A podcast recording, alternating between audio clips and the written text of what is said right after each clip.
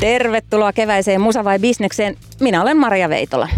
Tänään tutustumme musiikin managereihin, eli ihmisiin, jotka työkseen konsultoivat ja tukipilaroivat muusikoita ja artisteja. Managerit pitävät aikataulut ja langat käsissään. He kaitsevat polulta eksyneitä artisteja ja pitävät huolen, että nimet saadaan oikeisiin sopimuksiin ja ulospäin kaikki näyttää mahtavalta meiningiltä. Tänään vieraina Musa vai Bisneksessä kolme manageria, jotka pääsevät omin sanoin kertomaan työstään, positiostaan ja asenteestaan. Ovatko he verenimijöitä ja hyväksikäyttäjiä vai kenties erittäin merkittäviä oven avaajia ja, ja kummihenkilöitä artistin rinnalla. Tervetuloa Peppi Puljujärvi. Kiitos. Tervetuloa Tiina Vihtkari Sublime Agencystä. Kiitos. Sekä tervetuloa Samu Haber Sunrise Avenuen solisti ja Co-Music Manageri-yhtiön osakas sekä pop-tähti Robinin ex-manageri. Kiitos. Se oli outoa, että mä nyt lisäsin tuon, mutta mä nyt lisäsin. Vahvoja brändejä kautta kannattaa käyttää omassa viestinnässään. Vaikka Eikö niin? tota, niin, ei tiedä mitä ajatuksia saattaisi herättää, niin silti heti heräs mielenkiinto. Juuri näin. Hetkinen. Tuota, managerit näyttäytyy joskus vähän semmoisina niin erikoistyyppisinä sidekickkeinä, ehkä johtuen siitä, että managerin, managerin ammatti ei ole suomalaisessa musabisneksessä monelle vielä tänäkään päivänä niin täysin selvä. Ja sitten me nähdään semmoisia erikoisveijarimanagereita jossain Seiskan sivuilla Matti Nykäsen niin kuin, ää, siinä niin kuin jotenkin käskynkässä. Ja sitten toisaalta managerit saattaa myös näyttäytyä niin kuin kaiken pilaavina portin vartioina. Niin teillä kaikilla on vähän omanlaisenne lähestymiskulma manageroitiin, niin aloitetaan siitä, että mikä on kaikista tärkein piirre managerille suomalaisessa musiikkibisneksessä juuri nyt? Tänä vuonna. Tämä on tietysti erikoisvuosi. Mutta kuka vaan saa aloittaa? Niin, no Samu aloita sä. No, Saa sanoa ehkä, monta. Niin, kyllä mä ehkä tota, ähm, mä sanoin, että ehkä se niin kuin, managereita on varmaan monenlaisia, niin kuin on lihamestareita ja aivokirurgeja ja kaik- kaikkia muitakin ammattikuntia, mutta kyllä mä niin kuin toi rehellisyyden ja niin kuin luottamuksen sinne nostasin. Et luottamus on sinänsä niin kuin tärkeä luotettavuus piirre managerissa, mutta rehellisyys vie sitä ehkä vielä niin kuin askeleen eteenpäin, että jos joku asia niin ei mun mielestä niin kuin toimi jollekin artistille, tai mä näen selvästi, että, että tota, juna on menossa niin kuin hassuun suuntaan tai ei palvele sitä yhteistä tavoitetta, mikä ollaan asetettu, niin sitten ehkä myös niin kuin avaa suunsa ja sanoo, että mun työtehtäviin kuuluu sanoa tämä seuraava asia sulle. Mun mielestä toi ei näytä hyvältä ja olen tästä jo keskustellut kollegoidenkin kanssa. Niin. Mutta kyllä mä luulen, että niin kuin luottamus on ihan kaiken A ja O, koska me tehdään niin isoja juttujen kanssa – tehdään päätöksiä ihmisten puolesta ja allekirjoitetaan sopimuksia ihmisten puolesta ja hallinnoidaan rahaa ja muuta, niin mun täytyy sanoa, että jos mun ketkä mua edustaa, niin sieltä eurokin puuttuisi. Ja niin on joskus käynyt mulle, siis ammoisina aikoina aikaisempien margereiden kanssa, niin se on vähän sama kuin parisuhteessa pettäminen. Että jos mun puoliso pettää mua ja menee naapuriäijän kanssa tota, niin touhuilemaan, niin se on sitten siinä, niin kun, että se rikkoo jotain semmoista siinä luottamuksesta, ainakaan ihan samanlaiseksi se suhde ei voi koskaan enää palata. Mikä on myös varmaan ihan järkevä johtopäätös. Että kyllä luotettavuus ja rehellisyys ehkä kuitenkin sitten. Joo, kyllä mun täytyy yhtyä mielipiteeseen tässä ehdottomasti. Kyllä se nimenomaan se luottamus ja rehellisyys. Mutta sitten ehkä, kun sä kysyit, että tänä, tänä vuonna esimerkiksi tai, tai tässä hetkessä, missä Nopea olemme. netti on tosi tärkeä. Nopea, kyllä. Mutta mä sanoisin, että semmoinen tietynlainen niin kuin, ehkä luottamus myös siihen pysyvyyteen ja semmoinen pitkäjänteisyys, että managerin työssä niin se, että ymmärretään se, että taikoja ei tapahdu yössä, vaan, vaan että se on aika niin kuin pitkä tie, mihin sitoudutaan, niin mä näkisin, että se semmoinen tietynlainen, että se artisti voi tässäkin tilanteessa, kun menee heikommin, tulot on laskenut ja on epätietoisuus ja ei tiedetä mitä tapahtuu, niin sä voit luottaa, että vaikka kaikki muu tästä ympäriltä menisi, niin tämä manageri pysyy tässä. Niin mä näkisin, että se on ainakin semmoinen, mitä itsekin on pohtinut tässä kuluneen vuoden aikana tosi paljon, että Eli et optimismi. Niin Ja sitkeys. Niin, sitkeys ja se Ja semmoinen just se, niin, niin, että Se on se, se on se, että on tukipilari. Se on oikeasti Se se, että tänä vuonna, on- tänä mm. vuonna on pitänyt pystyä tukemaan, kannustamaan ja motivoimaan artisteja kaikkein eniten. Kyllä. Koskaan ei ollut tämmöistä aikaa kuin nyt, että oikeasti haetaan yhdessä motivaatioa. Just ja se. semmoista uskoo siihen, että tästä, että jos kysytään yksi ominaisuus, niin mä, mä sanoisin kyllä, että se on nimenomaan se, että aina pystyy toimimaan tukipilarina. Ja sitten mm. se on, managereillehan se on, se on niin kuin se tärkein juttu se, että uskaltaa ottaa vastuuta ja pystyy kantamaan kaiken sen vastuun. Kyllä. Meillähän on ihan järjetön vastuu artistien tota, asioista, niin se on, se on sellainen, että vastuu ja tukipilarina oleminen, mutta että toi motivaatio on, se on, se on musta tälle vuodelle kova homma ja On. viime vuodelle. Ja sitten varsinkin niinäkin hetkin, kun itsellä on semmoinen olo, että no mitä tästä vuodesta tulee ja alkaa itse kyseenalaistaa, mikä on inhimillistä. Että meillä jokaisella on niitä päiviä ja sitten sulle soittaa se artisti, joka on silleen, että oh, tästä ei tule mitään, mitä mä teen ja, ja kaikki romahtaa ja mulla on hirveä olo, niin sit sun pitää olla se ihminen kuitenkin siinä kohtaa, joka on silleen, että no mut hei, katsotaan nyt, että kyllähän täällä on näitä hyviäkin asioita ja hei, tämä meni just näin ja tässä on nyt tämmöistä, että, että se aina kaivaa jostain se tietty semmoinen voima kannatella sit ehkä niissäkin hetkissä, kun ei todellakaan tunnu itsestäkään välttämättä hyvältä, niin tai varmalta, niin musta se on niinku tosi tärkeää managerille. Eli kuka tukipilaroi manageria, Mm, no, varsinkin koronavuonna? mm, Niin, se on ehkä tämän, tämän vuoden semmoinen niin kuin iso kysymys monellakin alalla, että, että tuolla on varmaan monta ammattiryhmää niin kuin tämänkin huoneen ulkopuolella vähän, vähän pulassa, mutta mä katsotaan niin kuin silleen yleisesti, että mm. tavallaan sitten kuitenkin meiltä on viety keikat ja sitten niin kuin muita juttuja, mutta on muitakin haasteita. On niin kuin finanssikriisi iski silloin joskus 10, reilu kymmenen vuotta sitten tosi kovaa. Esimerkiksi festarijärjestäjiä ei nyt tietysti samalla tavalla kuin nyt, mutta aina on jotain kriisejä. Nyt on tosi iso kriisi. Mm. Mutta ehkä nyt on myös ollut niin kuin hyvä just niin kuin kaikki meistä on tehnytkin, että on pantu niin kuin artistit tonne niin kuin, tai kannustettu heitä luomaan uutta ja luomaan nahkaansa ja että se mitä tässä hetkessä voi tehdä, niin tehdään sitten sitä. Mm. Että tota, ää, nastaa kyllä nähdä, kuinka paljon siis studiot on täynnä. Siis studiot eivät ole täynnä, arvon kuulijat ihmisiä, vaan siellä on Turvaväleillä kerrallaan, ryhmissä tehty kasvomaskeissa musiikkia, virallinen versio. Mutta tota, on se myös ihan totta, että kyllä sitä niinku tukea tarvii. Mm. Mutta tota, managereillakaan ei sitten ole niinku niitä ihmelääkkeitä mihinkään, että tehdään niitä asioita, mitä voidaan. Just näin ja, ja tietyllä lailla se, se kannustaminen siihen luovuuteenkin semmoisena hetkenä, kun artistille ei välttämättä lähe. Että tuntuu siltä, että no miksi mä menen tonne studioon ja muuta, niin siinä, siinä joutuu luovimaan.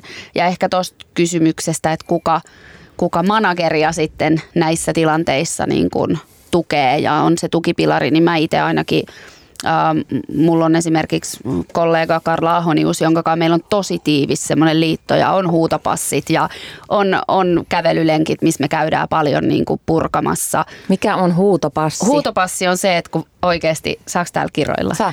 Sitten kun vituttaa, niin sit voi soit, laittaa viestin, että huutopassi, niin toinen tietää, että se on semmoisessa tilanteessa, että se voi vastaanottaa sen puhelun. Että et mulle ainakin se semmoinen tietynlainen vertaistuki ihmiseltä, joka ymmärtää mun duunin ja ymmärtää myös ne tietyt lainalaisuudet, mitä si- siinä pätee, niin on ollut ihan äärimmäisen tärkeää. Ja myös mä käyn terapiassa. Mä oon käynyt monta vuotta jo managerina terapiassa oksentamassa sitä kaikkea pois, jotta mun on helpompi ottaa vastaan sitä kaikkea. Että kyllä tässä työssä tulee tosi paljon harteille kaikkea, niin en mä, mä en niinku esitä olevani mikään supernainen, joka kestää kaiken, enkä haluukaan olla.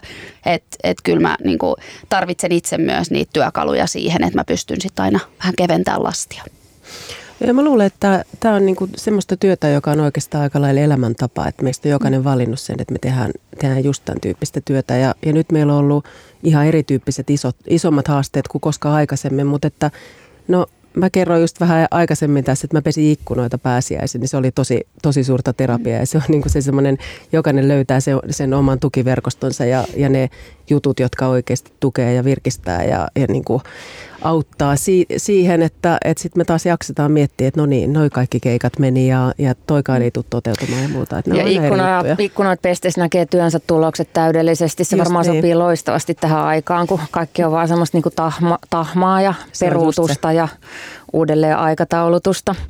Hei Peppi, sulla on niinku kiinnostava urapolku. Sä oot ollut Yle Xn, ää, musiikkipäällikkö, eli sä oot ollut tavallaan siellä niinku portinvartijana ja siellä Kyllä. toisessa päässä ja nähnyt managereita, mm. jotka, jotka tulee sitten sinne sun portille, vartioidulle portille ja sanoo, että kun tämän artistin pitäisi nyt päästä esille ja soimaan. Niin mitä sä opit siitä sun, sun musiikkipäällikön positiosta, mitä sä oot voinut nyt hyödyntää managerin duunissa?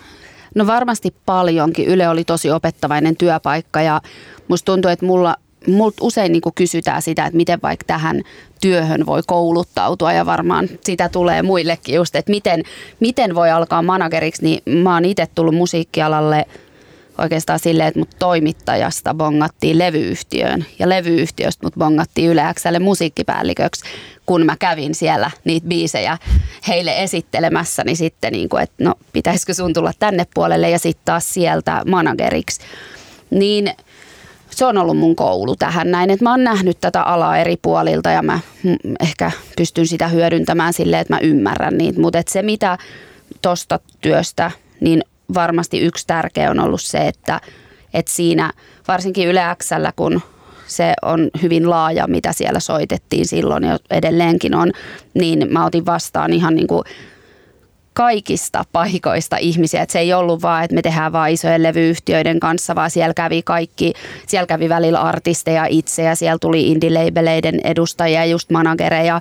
Niin tietyllä tapaa just se, että meidän alalla on ihan hirveästi toimijoita ja, ja niin kuin sitä potentiaalia ja osaamista, niin just ehkä se semmoinen, niin kuin, että kohtaa ihan kaikki niin kuin samalla tavalla, niin se oli mun, mulle ainakin iso opetus, koska mä itse ehkä ajattelin silloin, kun itse oli isossa levyyhtiössä ja kävin, niin mä ajattelin, että me ollaan jotenkin, niin kuin, että meillä on jotkut niin kuin parempi asema tai muuta. Voin kuvitella, että on silloin miettinyt, mutta sitten siellä puolella mä aloin niin tajua sen, että ei kun, että ihan yhtä lailla mä haluan ottaa tänne tämän tyypin, joka on jostain ihan muualta. Että se, että, että sitä potentiaalia niin musiikkialalla on ihan hirveästi ja tekijöitä ja, ja kaikki pitäisi kuunnella.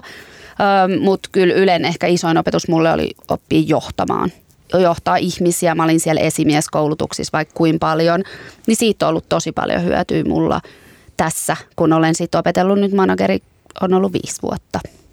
No Samu, sulla on myös tämmöinen jännittävä tuplarooli. Sä oot manageri ja sit sä oot artisti. Ja äh, Co-Music, helsinkiläinen firma ja Sunrise Avenue on tavallaan tehnyt niin kuin siinä rinta rinnan uraa, bändin uran alusta, mikä ei ole mitenkään ihan tavallinen setti suomalaiselle kansainvälistä uraa tekevälle yhtyeelle.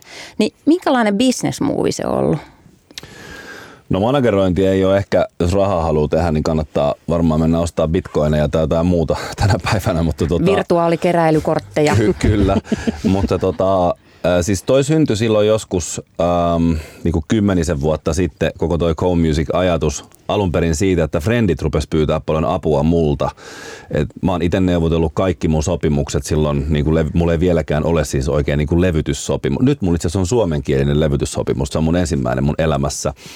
Ja se oli varmaan toi, mä en muista oliko se Niila vai My First Band, joka oli niin kuin noista PMMPn taustojätkistä Heikki Puhakaisella marinoitu tämmöinen tota, niin kokoonpano ihan loistava, loistava bändi. Ja tota, ne oli se, että miten me niinku tehdään. Heikki oli heidän kosketinsoittaja tuuraamassa Osmo Ikosta meidän Venäjän rundilla ja sitten me istuttiin se jossain ihme junan jossain semmoisessa niinku välitilassa ja juotiin jotain venäläistä varmaan oikeastikin vodkaa ja mutta teidän pitää tehdä tälleen ja tälleen. Sitten Heikki että en mä, en mä niinku, että voit sä tulla tekemään noin, että me pitäisi lähteä niinku ulkomaan. Ja sitten itse asiassa mä oon menossa Müncheniin käymään, että siellähän on Sonin tota, Keski-Euroopan pääkonttori, niin mä menen moikkaan niitä. Mä niinku tien sieltä pari tyyppiä, vaikka mä en itse olekaan Sony artisti ja pitkä tarina ää, sinänsä, mutta tota, sitten mä yhtäkkiä huomasin, että mulla oli silleen, rupesi tulee meille ja sitten okei, okay, tämä diili on nyt tämmöinen. Sitten mä sain sainattua ne yhdessä rikostoverini Mikko Saukkosen kanssa sinne Sonille ja ne sai hyvän diilin. Sitten sai kustarin vielä niin kuin kansainvälisen ulkomailta ja kaikki meni hyvin ja sitten tuli lisää artisteja, tuli Roniaa ja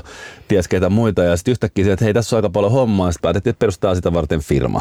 Että meidän pitää olla joku niinku diili. Sä et voi auttaa niinku 20 friendiartistia tuolla.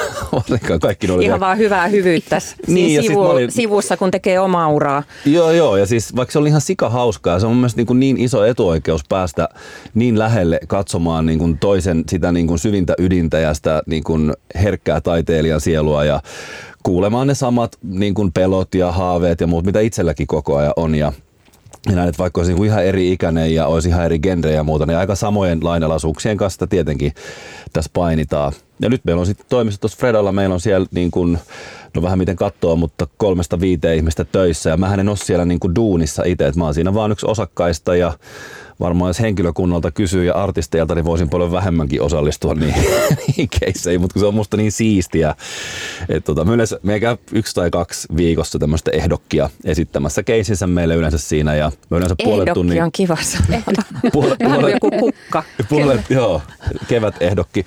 niin tota, mä yleensä puolen tunnin kohan mä sanon ekan kerran, että sori, että mä höyryyn näin paljon, mutta satunti, että, että, että, että. Se on ihan sika kivaa. Siis se on niin kuin, äh, missään nimessä mikään elinkeino mulle, että enemmän se on semmoinen niin kuin matkantekoajatus ja musta on ihanaa olla jossain äh, vaikka jossain niin tapahtumassa, missä joku, vaikka Anna Puu esiintyy jossain isossa mestassa, niin mä en ole se syy, miksi hän siellä on, mutta mä oon pienenä hiekanjyvänä vaikuttanut jossain kohtaa joku pienen tärkeän jutun, että se on juuri tällainen. Ja siellä on siistiä olla niin kuin, että juhuu, Ai niin kuin Hartwall Areenalla vaikka. No esimerkiksi siellä. Hei Tiina, sun skene on vähän eri. Sä manageroit klasari-artisteja ja sitten tommosia, mä en tiedä onko maailmanmusiikki nykyään enää korrekti sana, mutta, mutta tällaisia niin kuin maailman musiikkiartisteja. Rajatonta Kimmo Pohjosta, Jaakko Kuusistoa. Niin mitkä on sulle erityisiä haasteita täm, tällä sektorilla, missä ei Hartwall-areenoita niin suoraan täytetä? Vai olisiko rajaton ollut jopa Hartsulla? Mm, no rajaton on ollut Hartsulla, mutta ei, ei toki niin, että, että olisi ollut pelkästään. vain pelkästään rajattoman konsertti. Joo, mutta tota, mä luulen, että, että mun haasteet todella liittyy siihen, että no ensinnäkään maailma ei pyöri se, se edellä, että saadaan paljon radiosoittoa ja näytään paljon telkkarissa. Ja se on niin kuin se semmoinen... Um, siis live-vetoinen kenttä on se mun kenttä. Ja klassinen musiikki on toki sellainen, jos löytyy tosi tarkat lainalaisuudet ja on, on niin kuin sinfoniaorkesterit, jotka toimii tietyllä tavalla ja on konserttisarjat, jotka toimii tietyllä tavalla. Et se on, niin kuin, se on sellainen maailma, johon on, on helppo tarttua ja tietää oikeastaan, että miten operoida, miten, miten siellä ylipäätään, ylipäätään päästään eteenpäin. Mutta että sitten kun me tullaan vaikka tuohon lauluyhtyön musiikin maailmaan, niin kun mä aloitin Rajattoman kanssa ähm, vuonna 2003, niin Rajotonhan oli siinä kohden ihan ensimmäinen lauluyhtiö, joka oikeasti itse asiassa vuodesta 2004 alkaen äh, on tehnyt vain ja ainoastaan tätä, mitä ne nykyään tekee. Eli kaikki tekee niin kuin kuukausipalkkasena, no koronavuosi on eri asia, mutta että, että oikeasti vain ja ainoastaan elättää itsensä sillä. Se on ähm, aika tajutonta kyllä, joo, kuukausipalkkasena. Joo, näin on. Mutta, mutta tota, sehän ei ollut, niin kuin me, ei, me päästiin siihen maailmaan vasta vuonna 2004 tehtiin se kova päätös, että tästä eteenpäin ei tehdä mitään muuta kuin tätä. Mutta olihan se kysymys, että no niin, miten se tapahtuu. Että ei kukaan ollut, nyt voi jälkeenpäin sanoa, että Rajaton on, on avannut tosi monille Suomessahan on ylipäätään niin kuin vokaalikulttuuri tosi vahva ja kuoro lauluyhtiökulttuuri nykyään, mutta ei se ollut silloin. Ja se oli, se oli niin kuin se semmoinen, sehän musta on ollut se kaikkein mahtavin juttu tässä duunissa, että miten tämä niin kuin tehdään, koska ei oikeasti tiedetä, että mihin ollaan menossa ja, ja miten voitaisiin, vaikka semmoisia niin pieniä juttuja, että, että silloin heti vuonna 2003 me päätettiin, että kaikki mahdolliset keikkakyselyt, mitä tulee, niin nehän niin kuin tehdään. Ja voitte kuvitella, että ne on kuitenkin aika älykkäitä, kun ne tulee, tulee niin kuin lauluyhtiöille. Että ei sua pyydetä ihan mihin tahansa. Mä luulen, että Samu Suo on pyydetty vaikka mihin tahansa esiintyy, mutta... En kommentoi. Joo, mutta ei, ei, ei niin kuin lauluyhtiöitä lähtökohtaisesti mm. pyydetä. Ja, ja siitä, että niin kuin päätetään tuollaisia juttuja, että tehdään, rakennetaan niin kuin se strategia, että, että tehdään kaikki keikat ja katsotaan, mihin tämä johtaa, niin, niin sillähän saatiin se semmoinen noste, että se oikeasti se on kantanut. Ja, ja se on niin kuin se semmoisen markkinan luominen oikeastaan voi sanoa, että se on se, se, on se mikä on se mun haaste silloin, kun, kun niin kuin pysytään tuolla mun kentällä, joka ei lähde siitä, että löytyykö paljon radiosoittoja ja muuta. Mm. Mm. No tuota noin, niin Samu sä puhuit noista kansainvälisten suhteiden luo, luomisesta ja tässä ehkä pari kuukautta sitten tässä samaisessa ohjelmassa me puhuttiin kansainvälistymisestä koko jakson verran. Vieraana oli kapellimestari Dalia Stasevska ja sellisti Eikka Toppinen ja Alman manageri Antti Kosonen ja he puhuivat siitä, että sitten kun lähdetään maailmalle, niin se mana, ma, management on niin kuin todella olennainen asia, että ei sinne niin kuin ihan vaan itse voi lähteä. Tai voi tietysti lähteä, mutta, mutta, mutta ne suhteet ja se management on tosi tosi tärkeää ja niitä on monenlaisia. Mutta Suomessahan, kun artistit tekee uraa maamme rajojen sisällä ensisijaisesti, niin eihän kaikilla ole ollenkaan managereita. Niin miten te näette sen eron, että, että tavallaan että ne artistit, joilla on manageri, niin muuttaako se heidän niin kuin Suomessa tapahtuvaa uraa jollain olennaisella tavalla verrattuna niihin, joilla ei ole managereita? Mun mielestä on niin kuin, niin kuin liikuttavaa, että me käydään tämmöistä keskustelua koska jos me otetaan tuohon niin kuin, J, J. Karjalainen on niin kuin eri keissi, mm. koska J. Karjalainen tekee taidetta, esittää se silloin kun hän haluaa, julkaisee sitä mitä hän haluaa ja siinä ne sitten olikin. Että puhutaan ihan niin kuin globaalisti, että otetaan 50 000 menestyneintä artistia maailmasta, ja mä en puhu nyt rahallisesti menestyneintä, vaan niitä, jotka on päässyt tekemään sitä, mitä ne haluaa omilla, mahdollisimman paljon omilla ehdoillaan, niin että se olisi edes semimukavaa yleisellä tasolla, ja että siitä menee oikeaan paikkaan rahat, niin heillä on kaikilla manageri. Ja musta se on tosi sympaattista, että Suomessa niin kuin puhutaan näistä kevätehdokeista, joita tulee edelleen meille ja ne on semmoisia nimiä, jotka te kaikki tunnette. Ne on isoja, mm. Isoja tähtiä mm. Suomesta. Mm. Niin äh, musta se on mahtavaa. Sitten, niin, tämä on tosi mahtava kyllä tämä teidän konsepti, mutta siis mullahan on jo levyyhtiö. Mm. Niin se on jotenkin ihanaa, koska nykyään ihmiset on tosi kartalla, artistit on fiksuja, ne käyttäytyy hyvin, ne on tosi kartalla ja silti niin kuin managerikulttuuri on Suomessa jotenkin vieras. Musta on ihanaa, että me tehdään Radio Helsingissä ohjelmaa silleen, mikä ihmeen managerointibisnes, jossa me Tukholmaan, Berliinin, Barcelonaan, saatika tietysti Tokio, Los Angelesiin, Sydneyin tai niin kaikilla on manageri. Mutta se on hullua. Miksi mm. se on niin? niin? Miksi, miksi se on niin, että Suomessa ei koeta, että artisti on tärkeä? Eikä, eikä, eikä siis manageri on tärkeä, artisti on tärkeä. Mutta sit, sanoa sen. Kyllä. oi, oi, oi. Ja sanoinkin. Huhhuh. Miksi Suomessa koetaan Pidän tänään vain managerihattua päässä. Hyväksytään. Niin, mutta mistä se johtuu? Mitä on tapahtunut vai eikö managereita ole? Eikö ole oikeanlaisia ihmisiä, jotka lähtevät managereiksi? Eikö No eihän meitä nyt ihan hirveästi ole. Onneksi no ei ole, vähän. mutta, mm. mutta pikkuhiljaa. Että sanotaan, ja kymmenen muutaman... vuotta sitten oli vielä vähemmän. Kyllä, ja siis ajatellaan just tätä vaikka viimeisen viiden vuoden aikana, kun mä oon itse ollut manageri, niin kyllä tässä ollaan jo menty iso harppaus eteenpäin siihen, että on tullut uusia tekijöitä. Ja musta on niin kuin ihanaa, kun tämä meidän business kasvaa. Että se, se niin kuin, että ne tulee uusia toimijoita ja uusia ammattimaisia toimijoita. Sekin on niin kuin tosi tärkeää. Että tulee, niin se on ehkä hyvä alleviivata kyllä, myös. Kyllä, just nimenomaan se, että, että ehkä se, Ammattimainen toimija ei ole ryyppykaveri. Niin, niin ja, selkästään. niin. ja se semmoinen tietynlainen niin kuin manageri, se kulttuuri on aika vahva. Tai en mä tiedä, voiko siitä puhua kulttuuri, mutta se niin kuin mielikuva just, mihin säkin ehkä tuossa alussa viittasit. Niin, niin, niin, niin, ja se semmoinen, että hei, tuosta mä otan friendin mun manageriksi, se ottaa vähän, niin se semmoinen, niin sehän on tosi vahva ja kyllä multkin kysyy välillä just joku vanhempi ihminen saattaa olla se, että mi, niin, mikä manageri sä siis oot ja miten sä, niin onneksi tämä on kasvamassa, koska mä näen sen niin, että, että kun manageri on kuitenkin se ainoa, joka on siinä vain artistin rinnalla tietyllä tapaa niin kuin miettimässä vain sitä artistin etua tai, tai näin sen mun, mun näkemyksen mukaan pitäisi mennä, mutta mutta nimenomaan niin kuin kuromassa sitä koko tiimiä kasaan ja miettimässä sitä, niin just näin, että no mutta enhän mä tarvi manageria, kun mulla on jo levyyhtiö ja muut, niin se tuntuu itsestäänkin hassulta, koska mä toimin jatkuvasti sen levyyhtiön kanssa tosi tiiviissä synkassa, mutta kuitenkin kun me mennään neuvottelemaan artistin asioista, niin me ollaan eri puolilla pöytää. Niin se on niinku hassua. Tämä nyt niinku siellä varmaan jossain, jossain tota, niin narikkatorilla vähän tärähtää pöytä, mutta siis managerihan on ainoa, joka on artistin puolella. Mm. Levyyhtiön työntekijähän tehtävä on tuottaa taloudellista voittoa sille yhtiölle, että jossain Singaporessa istuva setä saa sinne niinku sijoitukselleen tuottoa. Ne on myös artistin puolella ja ne sitoutuvat projektiin, mutta manageri on ainoa, joka on artistin puolella keikkamyyjän tehtävä myydä keikkoja, että keikkamyyntiyhtiö saa keikkamyyntituloa. Kyllä. Kustantajan tehtävä on saada kustannukset liikkumaan, että kustantaja saa siitä tuloa. Manageri on kaikkialla artistin puolella. Ja on se, on se totta kai niin, että siis Suomen markkinahan on suhteessa aika pieni markkina. Ja se on se, niin kuin se taustasyy siihen, että hei, managerien tulovirrat on, on nimenomaan me, meille maksetaan komissioina. Mm. Ja se on, se on oikeasti niin, että kyllä markkinan ja tekemisen täytyy olla niin kuin euromääräisesti tietyllä tasolla, että löytyy oikeasti sellaisia ihmisiä, jotka pystyy myöskin, siis managerit, jotka pystyy elättämään itsensä tällä mm. ja sehän se on se oikeastaan se tausta siihen, että, että nyt vasta on tajuttu, että no niin, että kyllä tätä voi, voi koko tätä kenttää hallinnoida sille ammattimaisesti ja tehdä oikeasti töitä niin, että tästä on siivu ihan kaikille. Mutta tuosta päästään siitä kätevästi siihen, että kun tämä markkina on niin pieni ja sitä kautta kilpailu niistä vain muutamista paikoista tietyissä genreissä on tosi kovaa, niin on entistä tärkeämpää, että sulla on kaikki tavallaan niin kuin tuliaseet käytössä, kun sä sitten taas uuteen tulemiseen artistina lähdet ryhtymään.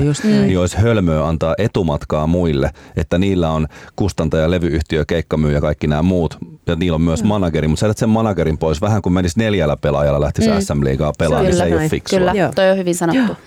Joo, ja niin tämä on itse asiassa tosi mielenkiintoista keskustelua. Koska me Saksassa, niin kuin siellä on helppo pärjää niin kuin semmoisella klubitasolla. Siellä on niin valta, se on 86 miljoonaa, 100 miljoonaa ihmistä puhuu sitä kieltä. Se voi tehdä tosi hyvää elantoa semmoisena niin kuin kivana pikkubändinä. Hyvin voi maksaa asuntolainansa ja muuta. Toki sitten siellä on niin kuin vielä kovempaa se kilpailu, jos haluaa sinne, mihin niin kuin monet meistä haluaa, mutta, tota, mutta Suomessa se on niin kuin tavallaan alkaa, siellä on vain elämässä on seitsemän tuolia ja sitten noissa on, on noin monta tuolia, Radio Helsinki ja näitä ei ole hirveän, mutta näitä on vain yksi, mutta radiokanavia on Suomessa tosi vähän. Sun pitää saada jossain se niin kuin äänesi kuuluville ja sun pitää olla niin kuin kaikin peitsin siellä taistelemassa. Ja manageri on siihen kyllä niin kuin todella, todella hyvä ase, että saat äänes kuuluviin. Mm. No niin, olin juuri palaamassa alkuperäiseen kysymykseen, eli mitä esimerkiksi sille kevätehdokille voi luvata, että mitä, kun ihmiset sinne sitten tulee ja on silleen, että en mä nyt tiedä näistä mun rahoista, sullekin vielä pitäisi jotain antaa, kun tästä ottaa kaikki muutkin siivunsa. Se on varmaan aika usein se ajatus, että, että aa, taas on joku tässä näin nyt niin ottamassa siivuaan, että mitä mä sitten tästä saan. Niin, ja sitten kun alun perin kysyin sitä, että mitä, miten eroaa se artisti, jolla on se manageri ja se, jolla ei ole. Eli mitä artisti managerilla saa? Missä hän voittaa? ladies. Ei ilmeisesti Ei mitään. Seuraava, kysymys, seuraava kysymys. niin, kyllä.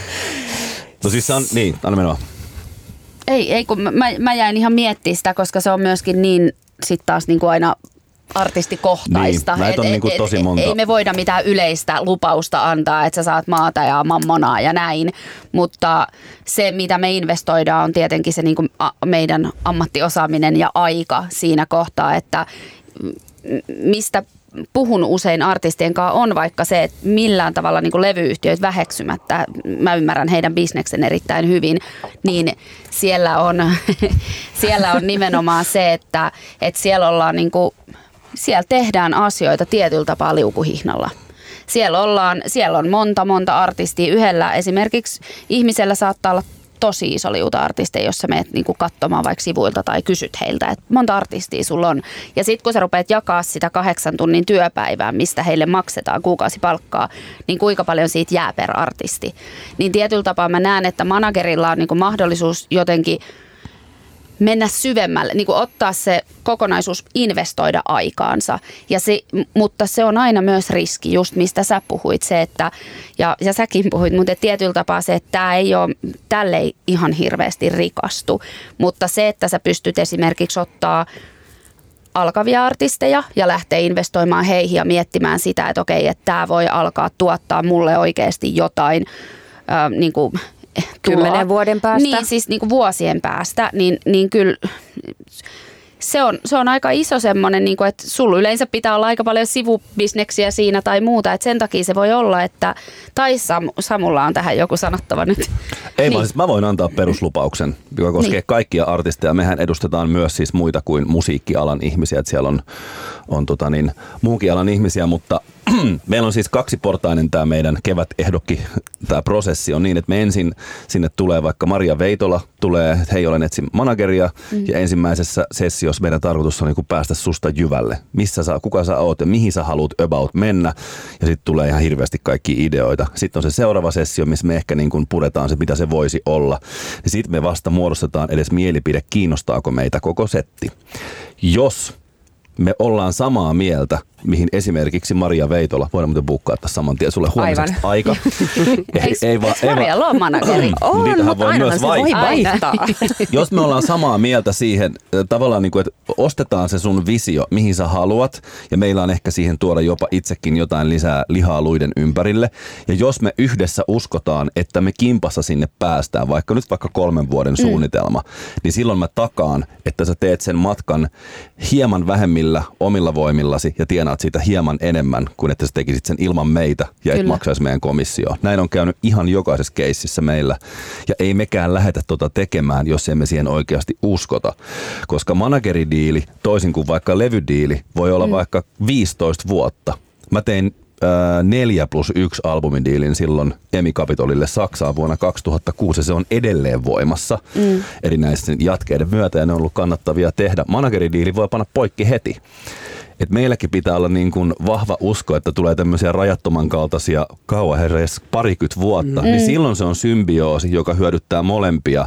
Ja kyllähän se artisti jossain vaiheessa katsoo, että hei, ei tämä nyt palvele mua syystä A, B, C tai X tai Y, niin silloin se menee poikki. Ja me on kanssa tehty ihan turhaa duunia, esitelty artistia tuolla, tehty sille suunnitelmia, lämmitelty kontakteja ja muuta, niin kannattaa sen takia olla manageri, että tienaa pikkasen helpommalla duunilla vähän enemmän. Mm. Se on aika selkeä lupaus. Se on, se on hyvä lupaus ja sitten ehkä just nimenomaan mun mielestä niinku just se sitoutuminen siihen, että et, sä et voi alkaa kokeilemaan vähän, mana, että sä nyt hyppäät tähän hetkeksi tähän manageriksi ja sit näin. Ja sitä mä tarkoitin just tolla, että et, tä, tätä työtä harvoin tehdään rahan takia. Tai mä, mä en tiedä oikeastaan Suomessa, onko meillä managereita, jotka on silleen, että ei kun nyt, nyt mä teen tätä vaan. si- Varmasti on. No, Mä en oo, Miksi mä en sä oo, mä en noin? ei, ei, mun mielestä on mahtavaa. Siis mä en ole nostanut siis penniikään vielä ikinä tuossa duunissa, Niin. vaikka mä oon tehnyt kymmenen vuotta sitten, koska mä haluan niin kuin olla siellä, niin kuin mä varmaan niin kuin kerroinkin, että mä niin kuin palan siitä, että mä saan olla mukana noissa keisseissä. Toki firma kasvaa, mutta mä en ole Totta koskaan kai. nostanut sieltä vielä mitään. Mutta Mut sulla on myös muita tuloja, jotka mahdollistaa tämän. kyllä, että sit, sitä mä tarkoitan just sillä, että... Mutta silti et- mä teen sitä, vaikka mulla on ne muut tulot. Että se on kutsumus niin, oikeasti. Se on On se kutsumus ja, ja, ja se tietynlainen just se, että managerin on oikeasti tosi tarkkaan mietittävä se, että keiden kanssa mä voin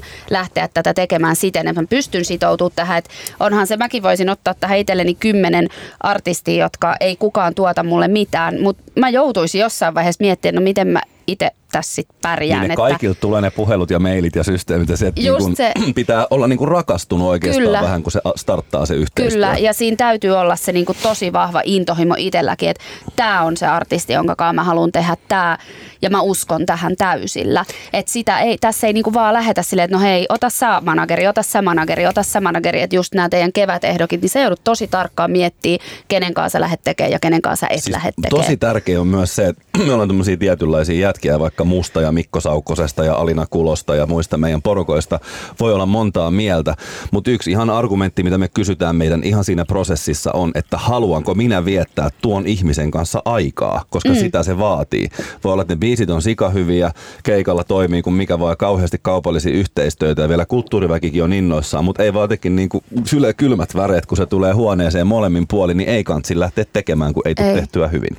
Teettekö te itse tuommoista niin kuin, haluaisin managerin, mulla on toimiva keissi, mutta sitten se jotenkin ei synkkaa, niin ei tule lähettyä. Ei, ja, ja mulla on, mä teen niinku, mulla on nämä kolme artistia, niin joille mä teen silleen päivi, päivittäin töitä ja sitten mä teen konsultaatioita, niin kyllä mulla niissä konsultaatioissakin, että jos, jos tulee joku tyyppi, jonka ei vaan matchaa, niin miksi, miksi mä käyttäisin hänen aikaa, vaikka mä tiedän, että mä pystyisin antaa hänelle jotain, niin en mä halua käyttää kenenkään semmoisen aikaa, josta must, mulle ei vaikka tule semmoinen fiilis, että sori, en mä kyllä usko suhu ollenkaan. Ei, ja sehän on tismalleen niin, että siinä päivänä, kun meistä alkaa tuntua siltä, että me ei seistä sataprosenttisesti artistin tekemisen takana, niin silloin me ollaan ihan väärin ihmisiä ylipäätään Kyllä. tekemään. Niiden edustamaan kyseistä artistia, siinä pitää olla koko ajan tismalleen se niin kuin intohimo ja palo. Ei ole aina kaikkein kivoimpia päiviä niitkin lö- löytyy, Ei, mutta, ne on mutta se on se, niin kuin se lähtökohtainen tilanne on se, että kaikki se, kaikki se tekeminen, mitä, mitä niin kuin, ei pelkästään se musiikki, vaan kaikki artistin tekeminen, niin sä oikeasti oot sitä mieltä, sieltä, että, että tässä on niin kuin ilolla ja intohimolla ja palolla mm. mukana, että se menee, se on ihan super tärkeä juttu. Ja, ja useimmiten siis just niin päin se, se itse asiassa kyllä menee, että kun sä kysyit Maria, että miksi, miksi, niin kuin, miksi kannattaisi just ottaa manageri, se menee yleensä kyllä just toisinpäin, että, että veikkaisinpa, että meillä on näitä kevätehdokkeja ja kesäehdokkeja ja syksykin ehdokkeja ihan koko ajan, mm. uh, mutta että se, että, se, että oikeasti niin kuin poimii sieltä poimii sieltä ne tyypit, joista tietää, että vitsi, että toi, niin kuin sä sanoit Samu, että siinä on semmoinen tietynlainen niin kuin rakastuminen, että, että vitsi, toi on niin mm. nastaa tekemistä, että tohon mä hyppään.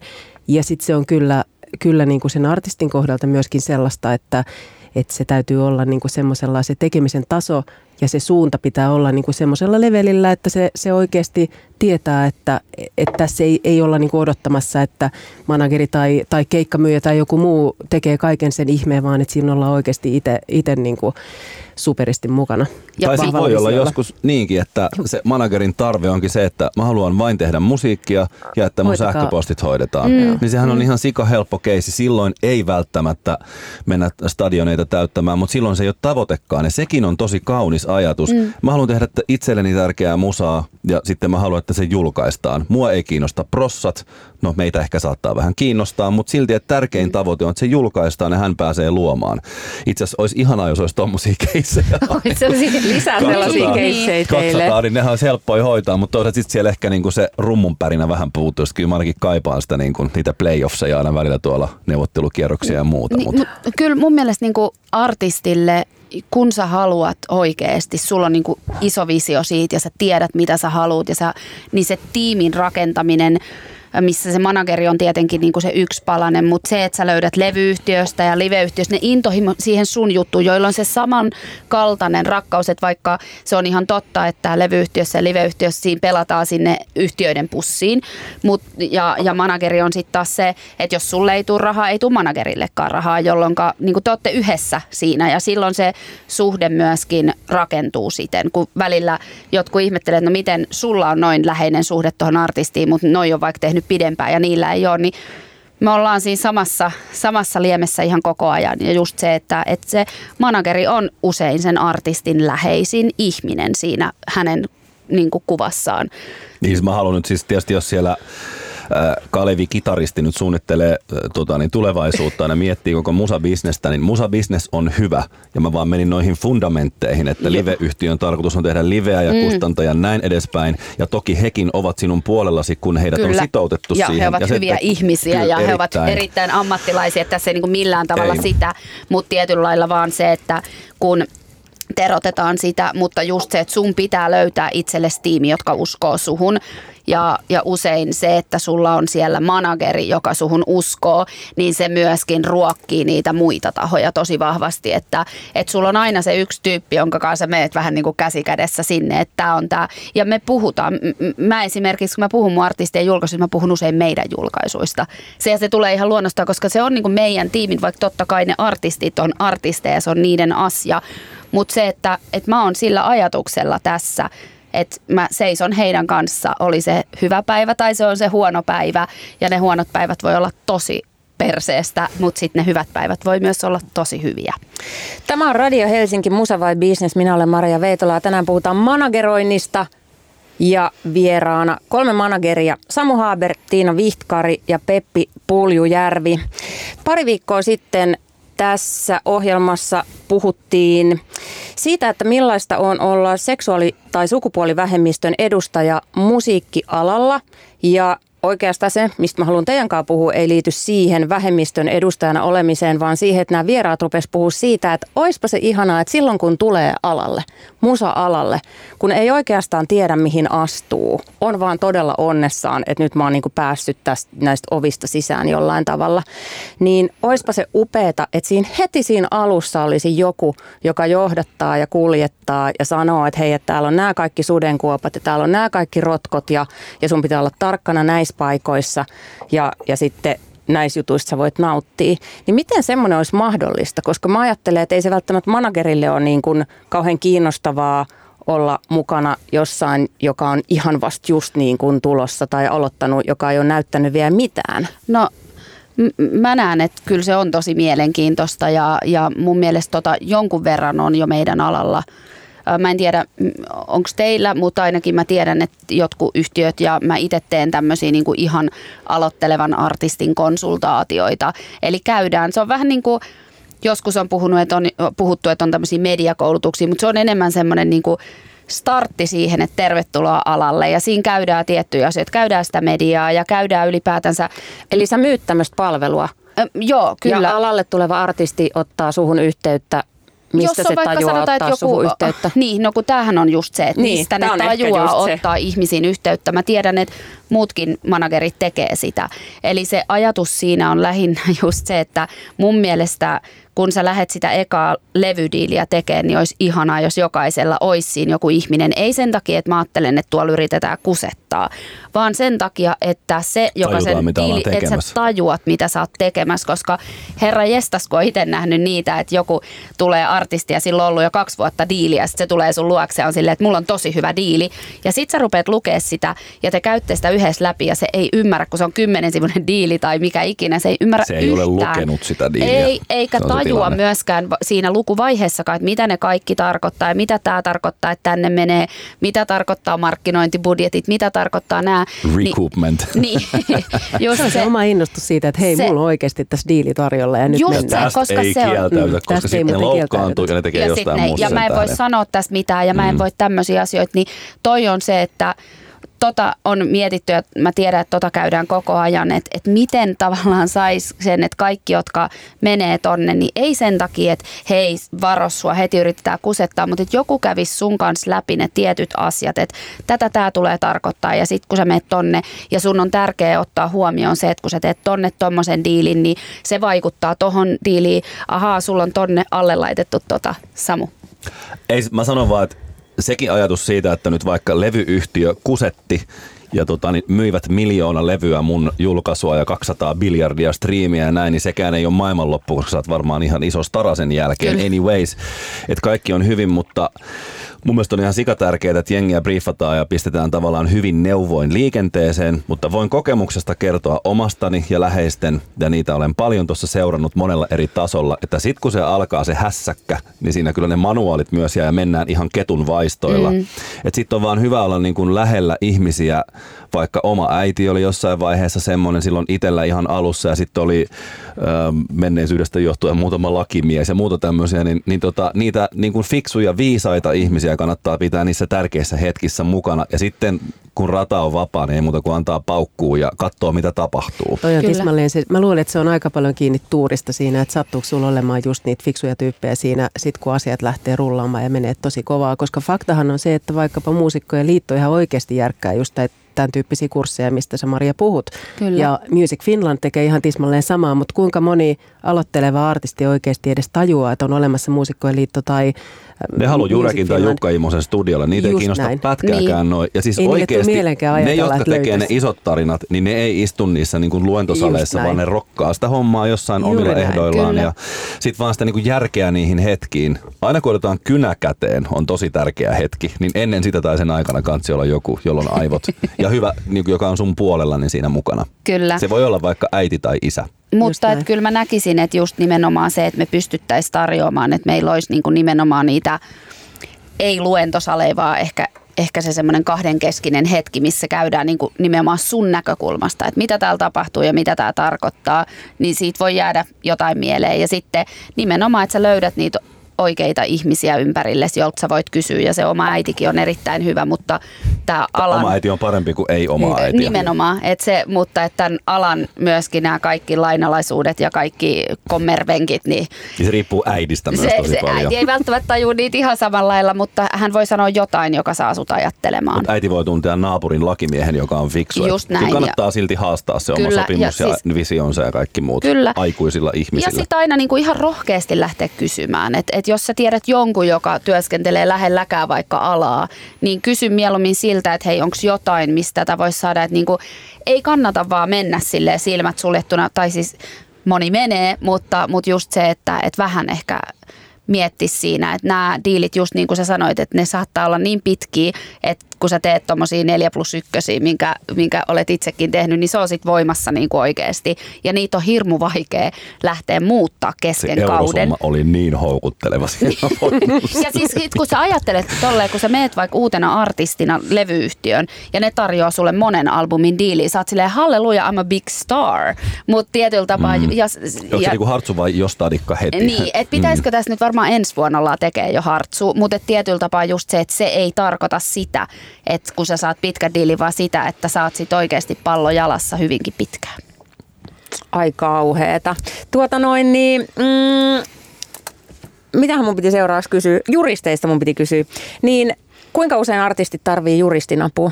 Ja, ja sitten jos tarvii, niin mistä managerista hankkii?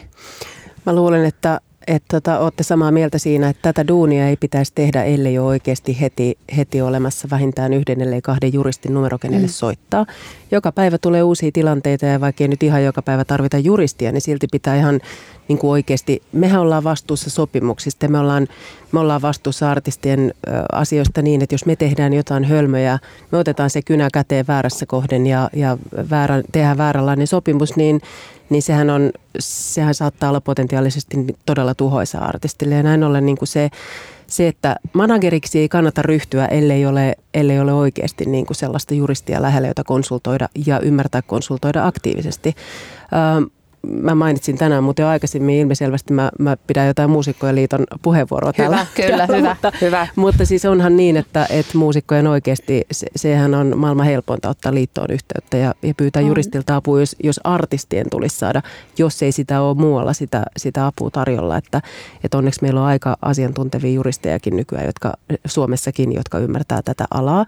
Erittäin hyviä. Joo. Kyllä. Ja, ja se on, se on niin kuin musta semmoinen lähtökohtainen juttu, että, että kaikkien pitää kaikkien pitää ymmärtää konsultoida juristeja. Ja Mä mun... sanon tähän nyt sellaisen jutun, että nyt kun mietitään artistia ää, niin kuin viihdealalla, varsinkin musiikkialalla, niin oikeussalissahan pitkälti tai näissä niin kuin riitatapauksissa niin on niin kuin kyse riidasta eli taistelusta. Ja jos ajatellaan minua vaikka, ketä, kenen kanssa minä taistelisin. No mulla on kustantaja Sony ATV Publishing, eli Sony Music Publishing, yksi maailman isoimpia yhtiöitä. Levyyhtiö on Universal Music, kansainvälisen osasto sieltä.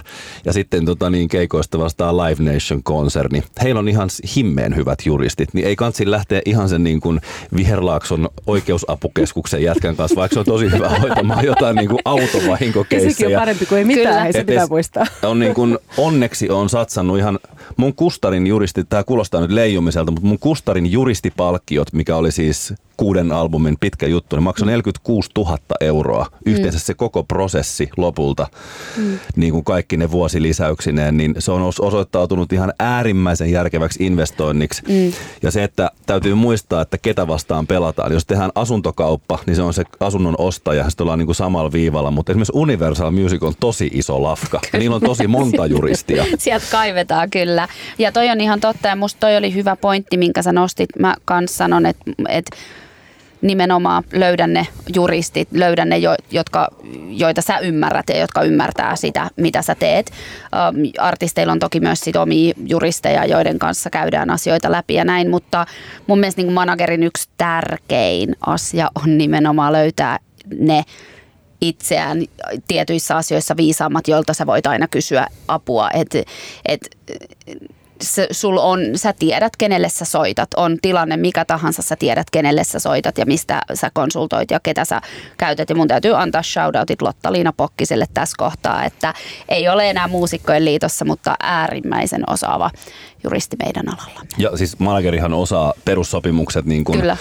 Et ei, ei tuommoiseen niin festarisoppariin tai levydiiliin, niin se ei ole kovin kummosta juridiikkaa mm. sit lopulta. Mutta sitten jos mennään niin sieltä steppi eteenpäin, niin ja sitten ulkoistetaan asioita. Että kyllä meillä ainakin in-house tehdään varmaan 80 pinnaa kaikesta ja sitten on ne keihään kärjet muualla. Ja meidän pitää olla tosi perillä sopimus, missä tavallaan mennään, että minkälaisia erilaisia sopimuksia tällä hetkellä esimerkiksi tehdään levyyhtiöissäkin on useammanlaisia erilaisia sopimusmalleja, mitä tehdään, niin kyllä meidän pitää olla koko ajan niistä tosi hereillä ja myös olla vaikuttamassa niihin. Et mä koen ainakin sen, että me pystytään, meillä on niinku semmoinen Ma, tippuuko sun kynä? Ei, Tippu. ei Tässä on sulle kun meni kasvat sekaisin, kun Samu.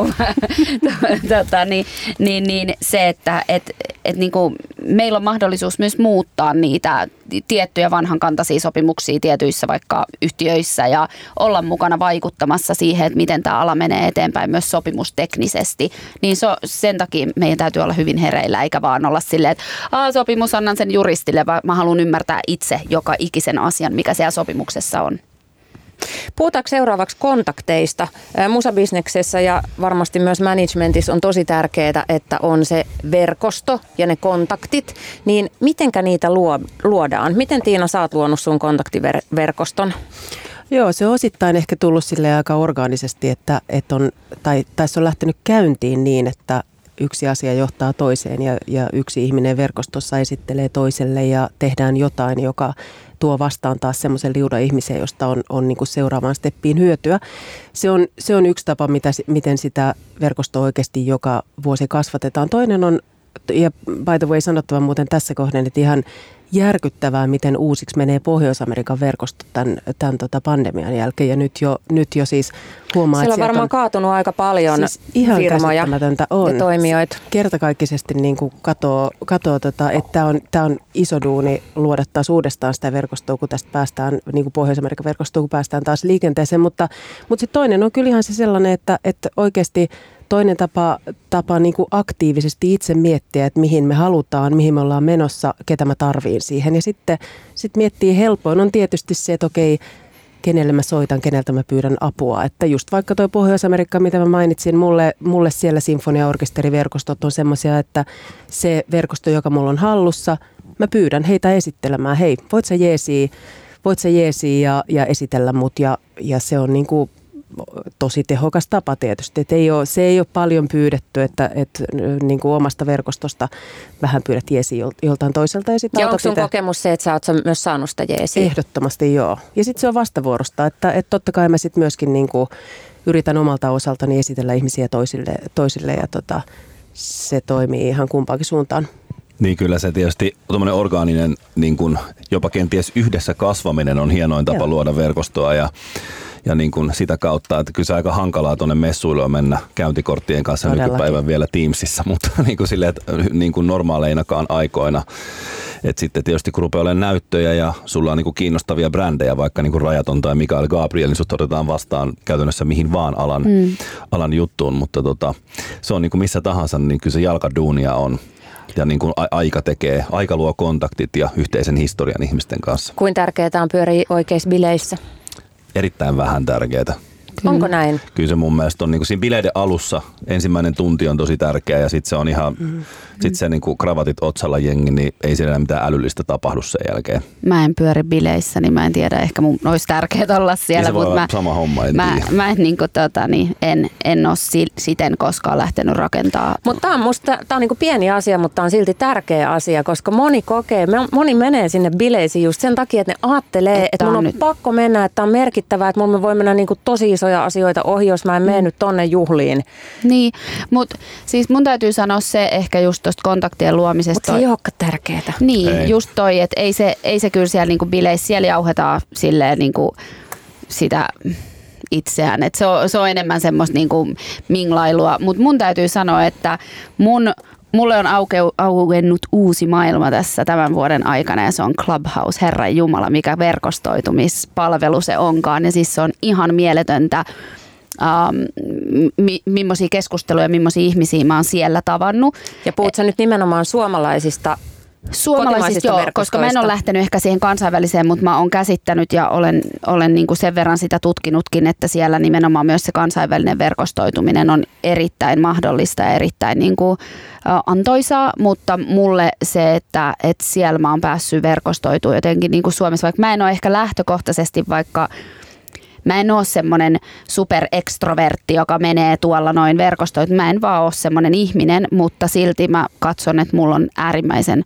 hyvä kontaktiverkosto ja se on tullut nimenomaan sitten sen duunin kautta. Ja ehkä just sen, mikä musta tässä työssä on, on tärkeää, että et me ei istuta himas odottelemassa, että meille soitetaan, vaan me mennään nimenomaan, me rakennetaan niiden artistien kanssa sitä, että mitä halutaan, minne halutaan. Ja sitten sinne mennään yhdessä ja sitä kautta sitten niitä kontakteja tulee, kun käydään tapaa ihmisiä ja käydään miettimässä ja ollaan itse aktiivisia, ehdotetaan juttuja ja on se sitten brändit, ähm, sanotaan kaupalliset yhteistyöt ja muut, niin, niin ei, ei me istuskella tuolla jossain toimistossa venailemassa, että joku soittaa ja ehdottaa, vaan me itse tehdään, mietitään niitä konsepteja ja ollaan yhteydessä sitten sinne brändiin, jonka kanssa halutaan tehdä yhteistyötä. Totta kai niitä tulee myöskin, ei, ei siinä ja siinähän sitä kans verkostoituu, kun tulee uusia. Sitten sä tapaat mainostoimistoihmisiä, mutta tietyllä tapaa just se, että se oma aktiivisuus siinäkin, mutta musiikkia mediassa ja Emman Kaalan jatkoilla, niin en sinne kannattaa sinne. mennä nauttimaan jatkobileistä, jos siellä jotain niin kuin itselle vaikka ekana vuonna Ilkka Vainio, legendaarinen siis suomalainen painija, eli sanottaja,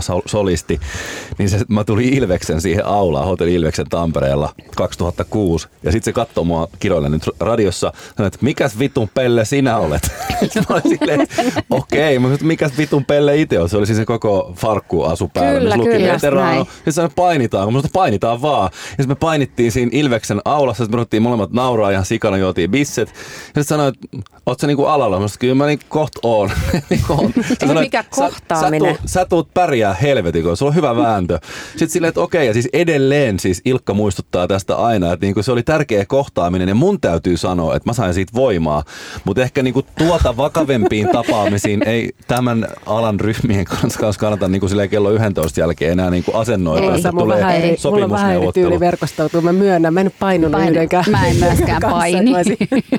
Mutta kyllä se niin menee, että ensin miettii, että mitä sä oikeasti haluat, mihin sä, mihin sä haluat mm. artistin kanssa olla menossa ja sitten miettii sen, että mistä mä löydän ne ihmiset, jotka tämän oikeasti mahdollistaa Just yhdessä se. meidän kanssa. Ja sehän on yksi tärkeä työ, avata niitä ovia. Hmm.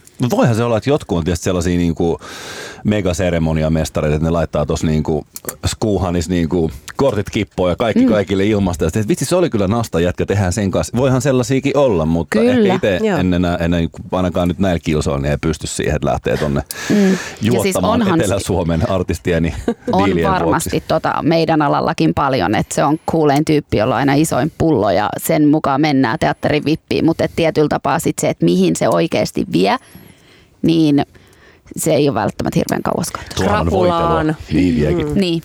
Hei, kaikkiin duuneihin ö, kuuluu epäonnistumiset, niin mitkä on sellaiset teidän manageriuralta semmoiset niin kuin, joku yksi, varmaan niitä on useita, ja, mutta enkä siis tarkoita, että teillä, vaan yleensä ihmiset minä ainakin epäonnistun koko ajan ja sössin, mutta onneksi myös onnistun.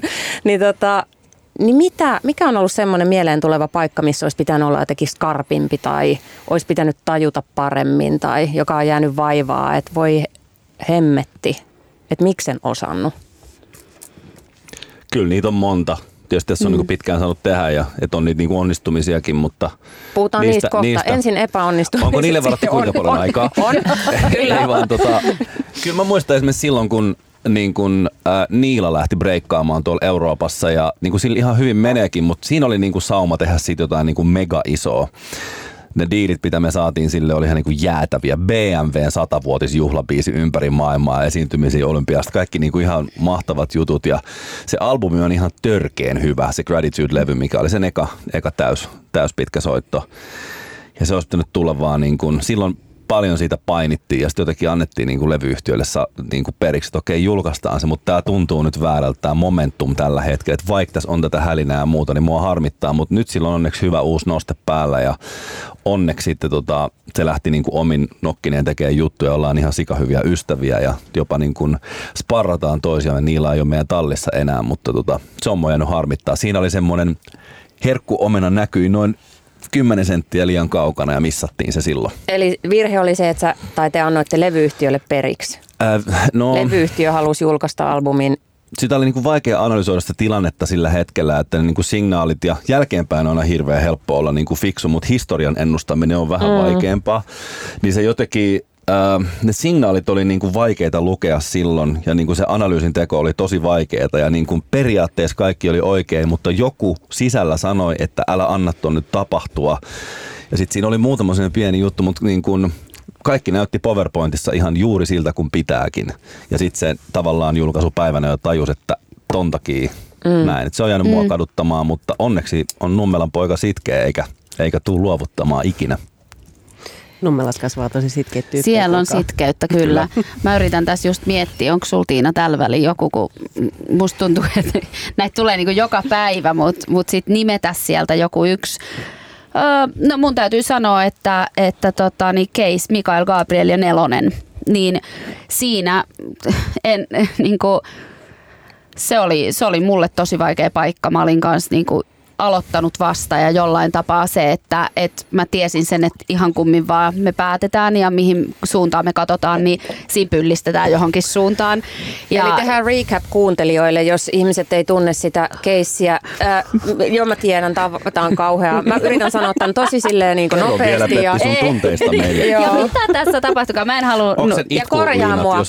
Mutta Mikael Gabriel oli mukana vain elämäohjelmassa, eli hänellä oli avautumassa semmoinen ihana niin kuin nelosen put tutkia, niin kuin monta kertaa tässäkin ohjelmassa on puhuttu, että nelonen media on valtava niin kuin, e, eniten varmasti niin kuin valtaa omaava taho suomalaisella musiikkikentällä. Kaikki ne radioineen, festivaaleineen ja TV-ohjelmineen. Ja MG oli päässyt, Mikael Gabriel oli päässyt vähän siihen, niin kuin nyt siihen putken alkuun. Ja sitten tulee mahdollisuus, lähdetkö Voice of Finlandin tähtivalmentajaksi.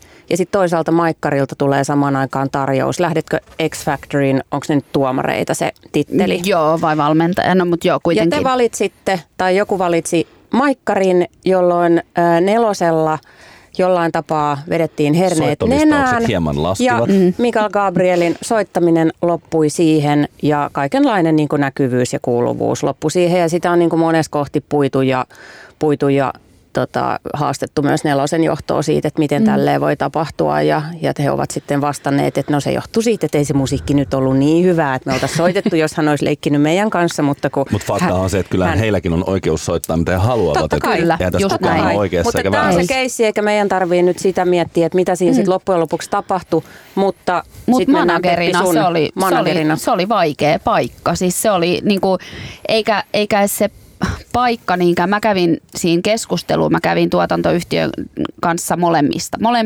molempien ohjelmien tuotantoyhtiöiden kanssa. Mä en käynyt itse suoraan sitten taas niin kuin, miten mediatalojen kanssa. Mutta siinä ehkä ne jälkiseuraukset ja se, mitä mä näin, että se teki mun artistille, miten se artisti niin kuin siitä miten monta vuotta hänellä kesti nousta siitä ja ymmärtää tavallaan myöskin se, että hän oli tässä keskellä pelinappulana.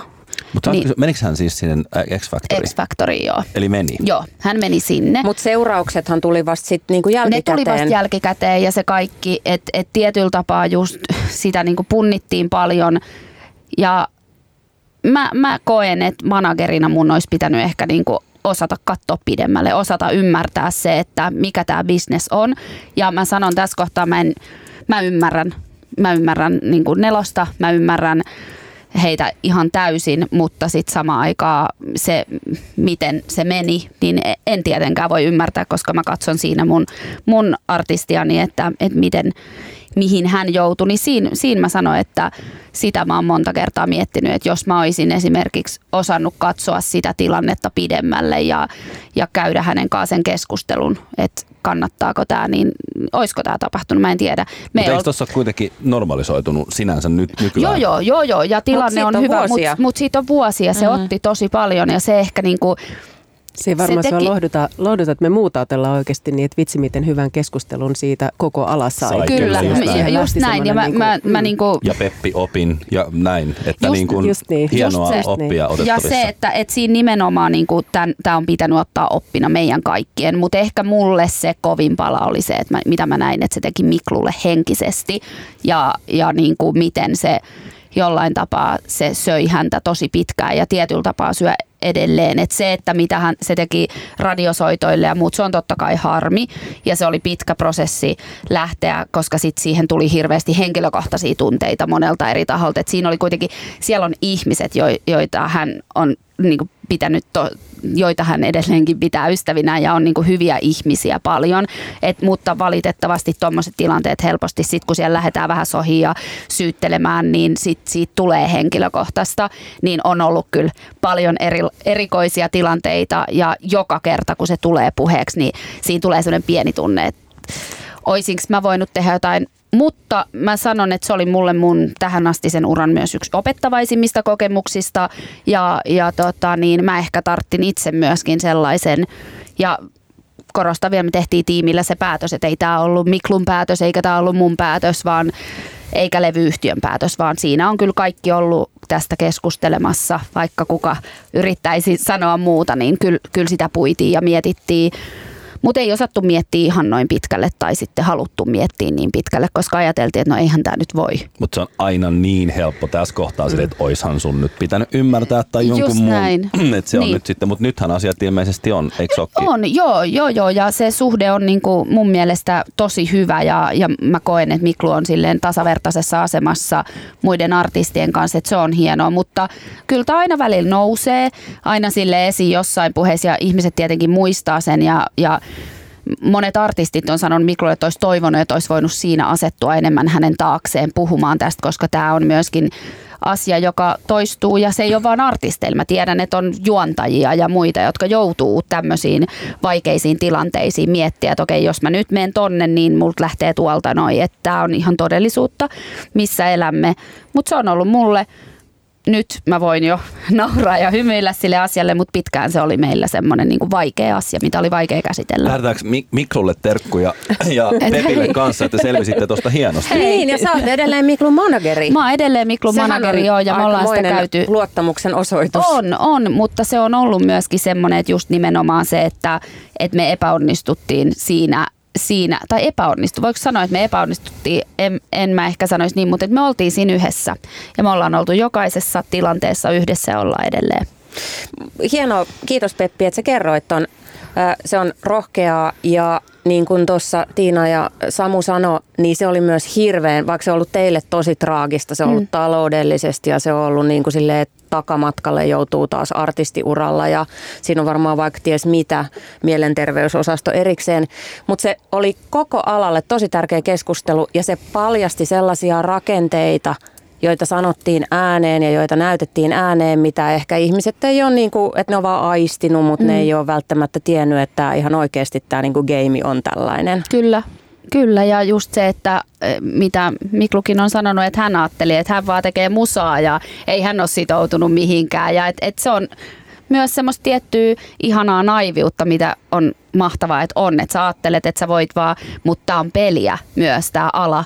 Ja täällä tääl, tääl niinku oikeasti tämä on aika raakaa peliä välillä myös. Hmm.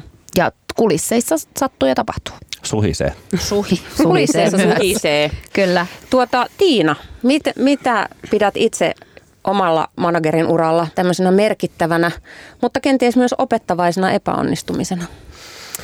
No, mulla ei ole alkuunkaan näin isoja tarinoita kerrottavana kuin mitä Peppi just esimerkiksi kertoi, mutta tota, kyllähän niitä tulee, tulee sellaisia, tota, jälkeenpäin on aina niin hirvittävän helppo katsoa tai vitsi, kun olisi tehnyt toisin. Mutta myös hyvä katsoa. Mm. Tosi hyvä katsoa. Ja nyt ihan sellainen tulee mieleen vaikka viime viikolla meidän keskustelu Rajattoman kanssa. Mietittiin yhtä semmoista, jossa selkeästi se on ollut mulla vuosia, vuosia niin kuin itsellä semmoinen, että on miettinyt, että mitä olisi voinut tehdä toisin, miten olisi voinut artistin äh, nimeä vaalia paremmin. Me nimittäin meinattiin vähän myrkyttää oma markkinamme Turussa sillä, että Rajaton oli mukana silloin, kun Turku oli kulttuuripääkaupunkina, niin me oltiin mukana yhdessä semmoisessa projektissa, joka oli oikeasti todella upea prokkis, ihan mielettömän hieno, Energo nimeltään, mutta se oli jotain ihan muuta kuin mitä Rajaton oikeasti tekee.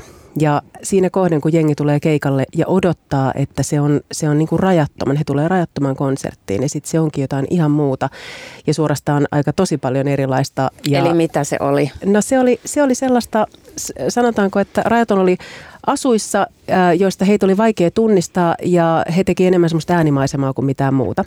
Kuulostaa todella No jännittävältä. se oli aika jännittävää. Ja, Onko tämä ja nähtävissä jossain? Jostain. Mutta mut siis me puhuttiin just eläinpukuja. Ei, siellä oli, joo. Mutta tota, mut et se oli, se oli niinku semmoinen, että, että kun siinä kävi se virhe, että tulee, tulee oikeasti konsertti ilman, että tajuaa mihin on tullut. Ja tätä muisteltiin viime viikolla viimeksi, että, että tota, siinä kävi niinku semmoinen, että, että aina pitäisi huomioida, että miten, miten markkinoidaan, miten tuoma, tuoda artistin nimi ulos.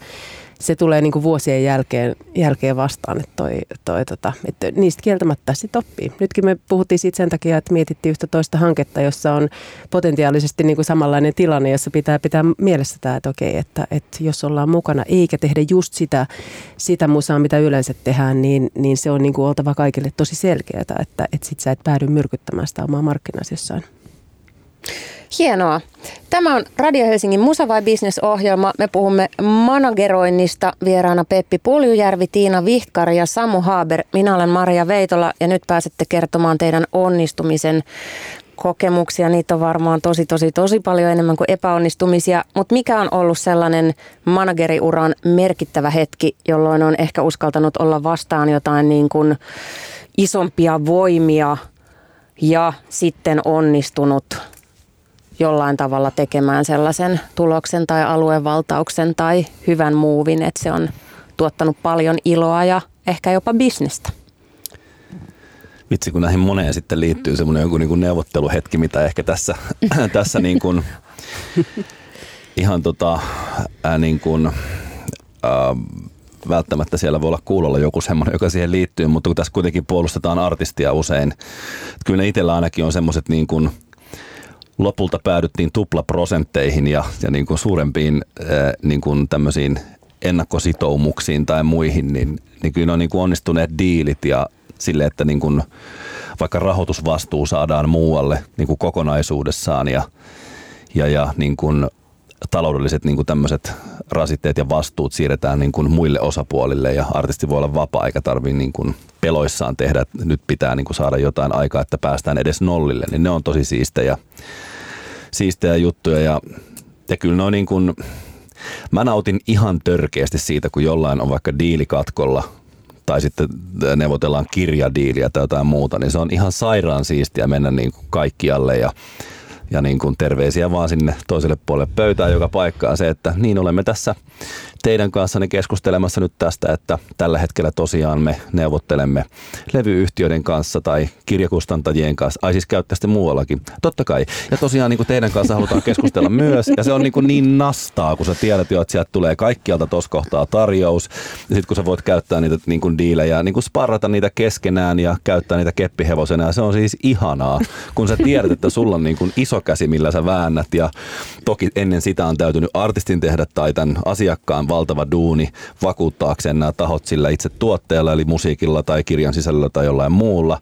Mutta tota, siinä kohtaa voi vähän nojata taaksepäin ja sanoa, että no ihanaa, kiitos tästä ja me tosiaan mennään perehtymään tähän ja palataan sitten teille päin, niin se on ihanaa. Eli musabisneksen pelit voi olla myös nautinnollisia. Ai että. Kyllä, kyllä se pelaaminen. Ja täytyy sanoa, että kyllä itselläänkin niinku just toi ehkä ju, joku tämmöinen vanhan niinku levydiilin että sä oot saanut sieltä semmoisia pykäliä pois, jotka on niinku tosi rasitteita ja semmoisia, että et joka kerta kun ruvetaan puhua, niin rupeaa kiristää artistia ja kiristää vähän kaikkia ja, ja sitten sit niinku, sä käyt semmoisen niinku pitkän neuvottelutaipaleen siinä ja, ja käyt sitä, että miten tämä voidaan ja sieltä lähtee jo toimari pois pöydästä, kun rupeaa ärsyttää niin paljon, mutta sitten lopputulos on kuitenkin se, että päästäänkin itse asiassa vielä parempaa, kaikille parempaa lopputulokseen. Että se semmoinen tietty sinnikkyys, mikä vaikka sopimusneuvotteluissa, niin sitten kun sieltä tulee niitä hyviä fiiliksiä, niin ne on tosi hyviä. Mutta mun täytyy sanoa, että yksi siis parhaimmista fiiliksistä, minkä mä olen tällä urallani tähän mennessä tehnyt, oli se, että mä sain Mikael Gabrielin menemään tauolle siinä vaiheessa, kun mä näin, että tämä ihminen ei enää ei kestä. Ja hän oli itse sitä mieltä, että kestää, kestää, ei mitään hätää. Niin se oli mulle se, varsinkin sitten kun mä aloin aika nopeasti näkeä sen, että et, et niinku se oli hyvä asia. Mutta tietyllä tapaa se niinku väsymyskeskustelu siitä, että et ihan meidän kaikkien vuoksi, mutta etenkin sun itsesi, niin sun on nyt vaan pakko hengittää hetki ja ottaa ja mennä ja kokea ja nähdä. Niin se oli mulle mä aina sanon sitä, että se oli mulle yksi niin kuin merkittävimmistä hetkistä mun uralla, koska, koska tota, mä en usko, että ilman sitä niin asiat olisi niin hyvin kuin mitä ne nyt on. Ja se on muuten hyvä pointti siinä, miksi manageria tarvitaan myös. Mm. Niin keikkamyyjähän tienaa siitä, että se myy keikkoja. Ja tosi harva keikkamyyjä maailmassa sitä mieltä, että älä nyt keikkaile älä vähän aikaa. Ja tosi harva levyyhtiö on sitä mieltä, että älä, älä nyt tee musa. musiikkia vähän aikaa. Harva kustantaja on sitä mieltä, että sun ei kannata nyt tuottaa taidetta. Mm. Mutta manageri voi ihan niin kuin, toki se sitten osuu managerinkin lompakkoon, mutta jos katsoo vähän pidemmälle, niin tota voi olla, että se on kaikkien etu, koska harvoin artistikaan on sitä mieltä, että hän ei. uskaltaisi olla tekemättä, koska on fear of loss päällä ei. koko ajan. Just, just näin. Mutta toki täytyy sanoa, että kun rehellisesti kerrotaan vaikka levyyhtiöille tai muille, että tämä on tilanne, niin kaikkihan siellä on myös ihmisiä, heillä on niin kuin sydän paikallaan Kyllä. ja näin. Mutta ehkä manageri on se eka, joka liputtaa, että hei, olisiko breakin paikka nyt? On ja siis mä oon, mä oon edelleen vaikka, vaikka mun artistit on aikuisia ihmisiä, miettii itse paljon, mutta mä oon edelleen se, joka laittaa niille semmoisia pakkolomia välillä kalenteriin, että ei kun tähän ei tule mitään merkkaan sinne kalenteriin, että tähän ei saa sopia mitään. Mistä koska, sä tiedät, että on pakkoloman aika? Öö, no kyllä mä näen sen aika paljon. Mä oon hyvin lähellä heitä ja, ja pystyn niin kuin silleen sanomaan. Ja sitten mä saatan sanoa, että hei, mun mielestä sun kannattaisi ottaa tonne loma. Ja sitten se on silleen no, onko tässä nyt tähän tarvetta ja muuta, mutta kyllä siitä yleensä ollaan samaa mieltä, koska siis, ja varsinkin tämmöisessä tilanteessa, missä me ollaan nyt, niin kaikki odottaa tuolla niin kuin lähtöviivalle, että nyt päästään menee, mutta todellisuus on esimerkiksi se, että tämän koronavuoden jälkeen tosi moni on tosi uupunut, niin tässä joutuu niin kuin nyt käyttää tosi paljon sitä, sitä semmoista niin kuin, um, jotenkin sensoria siinä, että miten nuo ihmiset ihan oikeasti jaksaa. Ja mä näen, että just niin kuin Samu sä sanoit, niin ähm, esimerkiksi kun me ilmoitettiin tästä tauosta, niin ei siellä kaikki hyppinyt riemusta. Siis ihmisiä, siellä on hyviä ihmisiä, jotka ymmärtää, mutta kyllä se nähdään silleen, että millainen lommo on bisnekseen, kun toinen lähtee puoleksi toista vuodeksi esimerkiksi pois. Mutta se tauko, se mitä se tuo, niin kun sitten taas kun katsotaan tästä paljon pidemmälle, niin kyllä mä sanoin, että se tuo sen niin kuin moninkertaisena takaisin, koska sitten kun se ihminen on tyhjä ja loppu, eikä sillä ole mitään annettavaa. Ja, ja siinä vaiheessa, kun sä katot sitä artistia, joka ottaa niitä tuplaplatinoita vastaan jossain ravintolassa silleen, jee, siistiä, ja heittää ne vaan tonne noin, niin sä niinku alat siinä miettiä, että on, onko tämä tämän arvosta ja että onko tuo ihminen esimerkiksi unohtanut sen kaiken muun elämän, mitä siinä on, koska sillä on vaan niin tärkeää jotenkin olla se artisti ja painaa duunia. Tuossa on muuten kaksi asiaa, koska tota, silloin kun on sellainen, rajatonta voin käyttää taas esimerkkinä, että kun siinä on ryhmä ja siinä on to, niin kuin oikeastaan voi sanoa, että siinä on kuusi tyyppiä, jotka on ikään kuin korvaamattomia, että kaikille ei tänä päivänäkään ihan oikeastikaan ole tuuraajaa, vaikka siihen tietysti on pyritty, että kaikille löytyy, mutta, mutta et sehän on tismalleen niin, että silloin kun ensimmäinen ryhmästä on, on tota heikoilla, niin vaikka kuinka muut haluaisi painaa ja jaksaisi painaa, niin se on, se on oikeasti se, missä tilanteessa pitää pystyä muistaa se, että, että tämä loppuu nyt, alkaa tauko tässä. Mm. Ja, ja tota, rajattoman kohdalla mä voin kyllä sanoa, että, että se yksi duuni, mitä, mitä managerit tekee tietysti ylipäätään tosi paljon, on, on aikatauluttaminen ja kalenterin hallinta ja kaikki se muu, mutta että mehän aloitetaan normiolosuhteissa aina siitä, että missä on vapaat ja missä on lomat. Joka se, on, on, niin kuin, se on ainoa tapa huolehtia siitä, että sinne ne menee. No sitten niitä ehkä vähän pyöritellään ja säädetään, mutta, mutta et, siitä se pitää niin kuin lähteä liikenteeseen. Ja niistä pitää pitää niistä kiinni. pitää pitää kiinni, että mm. tulee tarpeeksi vapaata, kyllä. Se on mun mielestä myös niin mielenkiintoista, että ihan hirveästi ei vielä Suomessa tehdä semmoista syklittämistä, että tosi monet, aika isotkin artistit on vähän niin kuin koko ajan niin kuin esillä ja mm. keikkailee mm. ja touhuu.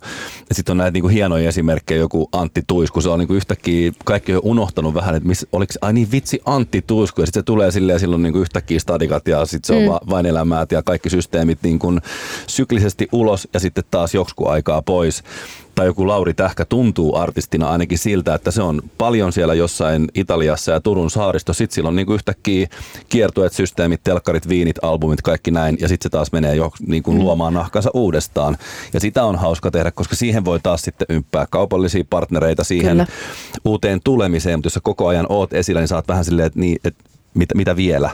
Mm. Niin se auttaa ainakin niin kuin omasta mielestä siihen niin kuin jaksamiseen myös, että on välillä kans pois. Niin, että sä et ole koko ajan aktiivisena ja koko ajan siinä niin kuin modessa, että nyt mun pitää tehdä jotain, vaan että sä ymmärrät sen, että nyt sä teet, teet, teet, teet ja sit sä, sit sä voit mennä sinne Italiaan tai minne ikinä Espanjaan ja nauttii tai Lappiin tai ihan mitä vaan, mutta et, tota on ja sitten meillä on paljon semmoisia niin eturiviartisteikin Suomessa, jotka ei vaan kaikki on jo silleen, että menkää, ottakaa ja o, ota se tauko, mutta ei välttämättä niin kuin vaan raaski, että pelkää niin paljon sitä, että sä menetät sen tietyn aseman, Että et kyllä sitä niin kuin välillä tekisi mieli sanoa ihmisille, että hei, ja sanonkin, että tekisikö sulle hyvää pikku loma.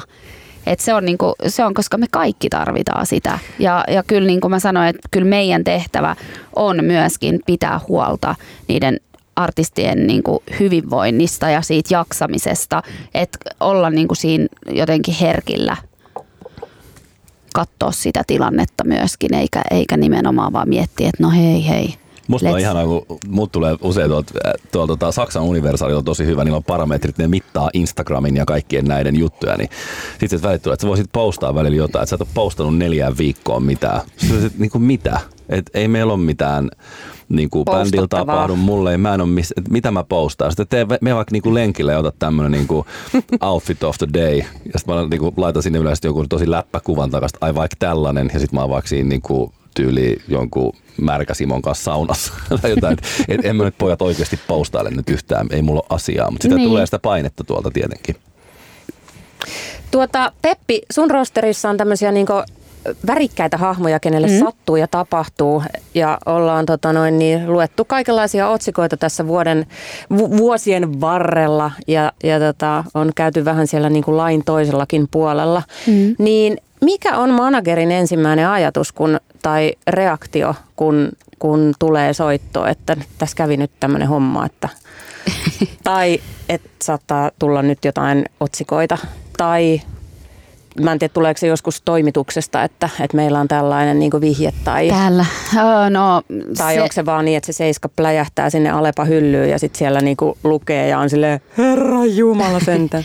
no ei, ei sentään onneksi, että et itsellä ainakin se, se on niin onnekas tilanne, että kun näitä on tullut, niin niistä on tiedetty etukäteen mm. ja, ja mä oon se ensimmäinen, jolle soitetaan ja olen ollut olen ollut monessa tilanteessa sitten siellä niin kuin heti ratkomassa sitä, koska kun tommonen tulee, mikä osuu siihen brändiin aika vahvasti, niin täytyy tietenkin, mun täytyy niin kuin saman tien mennä siihen, että okei, tässä on nämä yhteistyökumppanit, kaupalliset kumppanit, nämä, nämä täytyy käydä läpi ja tässä täytyy ottaa tämä, tämä, tämä huomioon. Eli sä laitat kriisiviestintähousut? Saman tien vedetään housut jalkaan ja ruvetaan miettimään, mm. mutta sitten myöskin samalla täytyy miettiä, mitä se ihminen voi. Et, et on ollut tilanteita, missä nämä ei ole niin kivoja tilanteita. Tässä, tässä mennään usein todella henkilökohtaiseen elämään, ähm, asioihin, joita tehdään ehkä siellä nimenomaan niin kuin omassa kodissa, omalla ajalla tai muuta, ja jotka vaikuttaa sitten taas sulla ihan kaikkeen. Ja, ja siinä joutuu niin oikeasti, se on, ne on aina ihan hirveitä tilanteita. Ähm, sekä niin kuin, tiimille, mutta erityisesti sille sille artistille siinä kohtaa, niin kyllä siinä, mutta et mä, mä aktivoidun siinä ja rupean sitten tietenkin, niin onneksi yleensä on, on sitä aikaa reagoida ja miettiä vähän, että no miten me tässä tehdään ja mi, mikä tässä on järkevää, mutta, mutta et niin kuin, eihän se kiva ole. Ei, ei missään nimessä ja, ja kyllä siitä aina käydään keskusteluja ja, ja tota niin, joudutaan miettimään, että no miten tästä ja miten tämä vaikuttaa ja mihin kaikkea tämä vaikuttaa ja täytyy sanoa, että aina se taloudellisesti isosti myös vaikuttaa, että jos tulee tuommoinen otsikko esimerkiksi, mitä on ollut, ollut nyt mun artisteilla jossain vaiheessa, niin kyllä, kyllä, kyllä siinä niin kuin voidaan laskea aika, aika niin kuin kuusinumeroisissa summissa, missä siellä on niin kuin niitä tulonmenetyksiä tullut saman tien, että, et, ja ne tulee kaikille. Oletko pitänyt puhutteluita? Olen pitänyt todella paljon puhutteluita. Voi herra, onneksi ne ei ole täällä. Mä oon aika, aika mä oon tämmöinen niin empaattinen ja, ja tota niin, rakastava, mutta äärimmäisen niin kuin tiukka siinä, että, että niitä keskusteluja käydään ja, ja kyllä niin kuin, jo, jouduttu mennä syvälle ja mä oon joutunut käydä itteni kanssa. Et jos puhutaan esimerkiksi päihteistä, niin mä en itse käytä, käytä ja mulla on niin kuin tosi nolla toleranssi niin, niin käydä niitä keskusteluja, että okei, tämä ihminen, me kaikki tehdään virheitä ja mun mielestä meidän kaikkien täytyy saada tehdä virheitä. Ja, ja meidän täytyy myös, meillä on, täytyy olla mahdollisuus myös niin kuin henkilökohtaiseen elämään. Mutta se tietynlainen siinä, että pystynkö mä seistä tämän ihmisen rinnalla tässä tilanteessa, kun tämä niin kuin jotenkin syö mun perusarvoja esimerkiksi tai muuta, niin, niin ne on tiukkoja keskusteluja, mitä sun pitää käydä käydä siinä.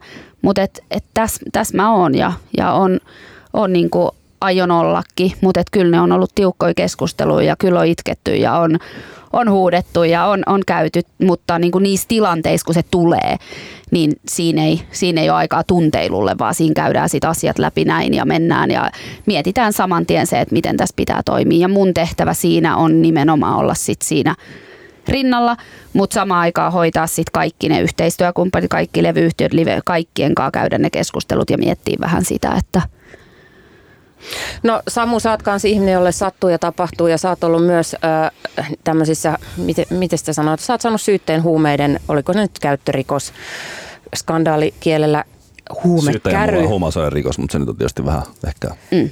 jonkun mielestä voisi joku järkeä voisi sanoa, että se on ehkä vähän yliampuvaa, mutta Just selvitellään näin. niitä sitten tuolla niissä saleissa. Just näin, mutta kun nämä niin tuli ja sitten se vielä niin kietoutui tähän todella mediaseksikkääseen katiskavyyhtiin, joka teki siitä vielä erityisemmän, niin, niin se, että, että jos sä katsoit itseäsi tai pystyisit katsoa itseäsi niin managerina ulkopuolelta, ja, se onhan mullakin manageri, että kyllähän mä tietysti niin kuin... No sä voit kertoa, mitä, millaista keskustelua te kävitte managerin, managerin niin kuin kanssa, mutta mua kiinnostaa myös se, että, että jos sä olisit ollut tämmöisen, sä olisit ollut tavallaan itsesi manageri – tai tämmöisen tyypin manageri, jolle käy näin, niin, niin mitä neuvoja?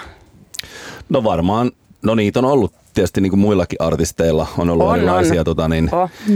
En mä tiedä, onko kaikki unohtanut Leost, Leo Stilmanin Emma Gaala puheet mutta, Halutaanko siis, mennä niihin? Ei, ei, ei todellakaan haluta, mutta ne on tärkeät oppihetkiä kaikki, mm. mutta siis ehkä se on niin kuin tuolta mereltä oppii semmoisen hyvän, että kun osuu kiveen tai, tai vähän tota, niin jostain reiästä tulee vettä veneeseen sisään, niin ensin niin kuin ottaa selvää, että mitä nyt ihan oikeasti on tapahtunut ja mihin tämä saattaisi vaikuttaa. Ja no mä oon itse sellainen, mä soitan sitten niin kuin, jos sanotaan, mä tässä niin kuin nyt saisin jonkun kohun vaikka huomenna aikaiseksi, mä varmaan soitan tyyliin niin kuin kaikki oleelliset, ketä se nyt sinänsä niin kuin koskettaa. Itse soitat. Joo, joo, joo. mun mielestä, koska niin kuin, no Eli puhutko mä... nyt manageristatuksesta vai artististatuksesta? Artistina soittaisin itse ja jos jollekin mun artistille, meidän artistille kävisi varmaan, että musta voisi olla fiksu, jossa vaikka, vähän riippuu mikä se asia on, mutta tota, äh, ehkä kanssa niin kuin siinä toi Peppi hyvin sanoi, että siinä kohtaa kannattaa ne tunteet laittaa aika, aika mm. sivuun, että tota, äh, miettii ihan niin kuin silleen niin kuin järjellä ja ehkä tässä päästään siihen, että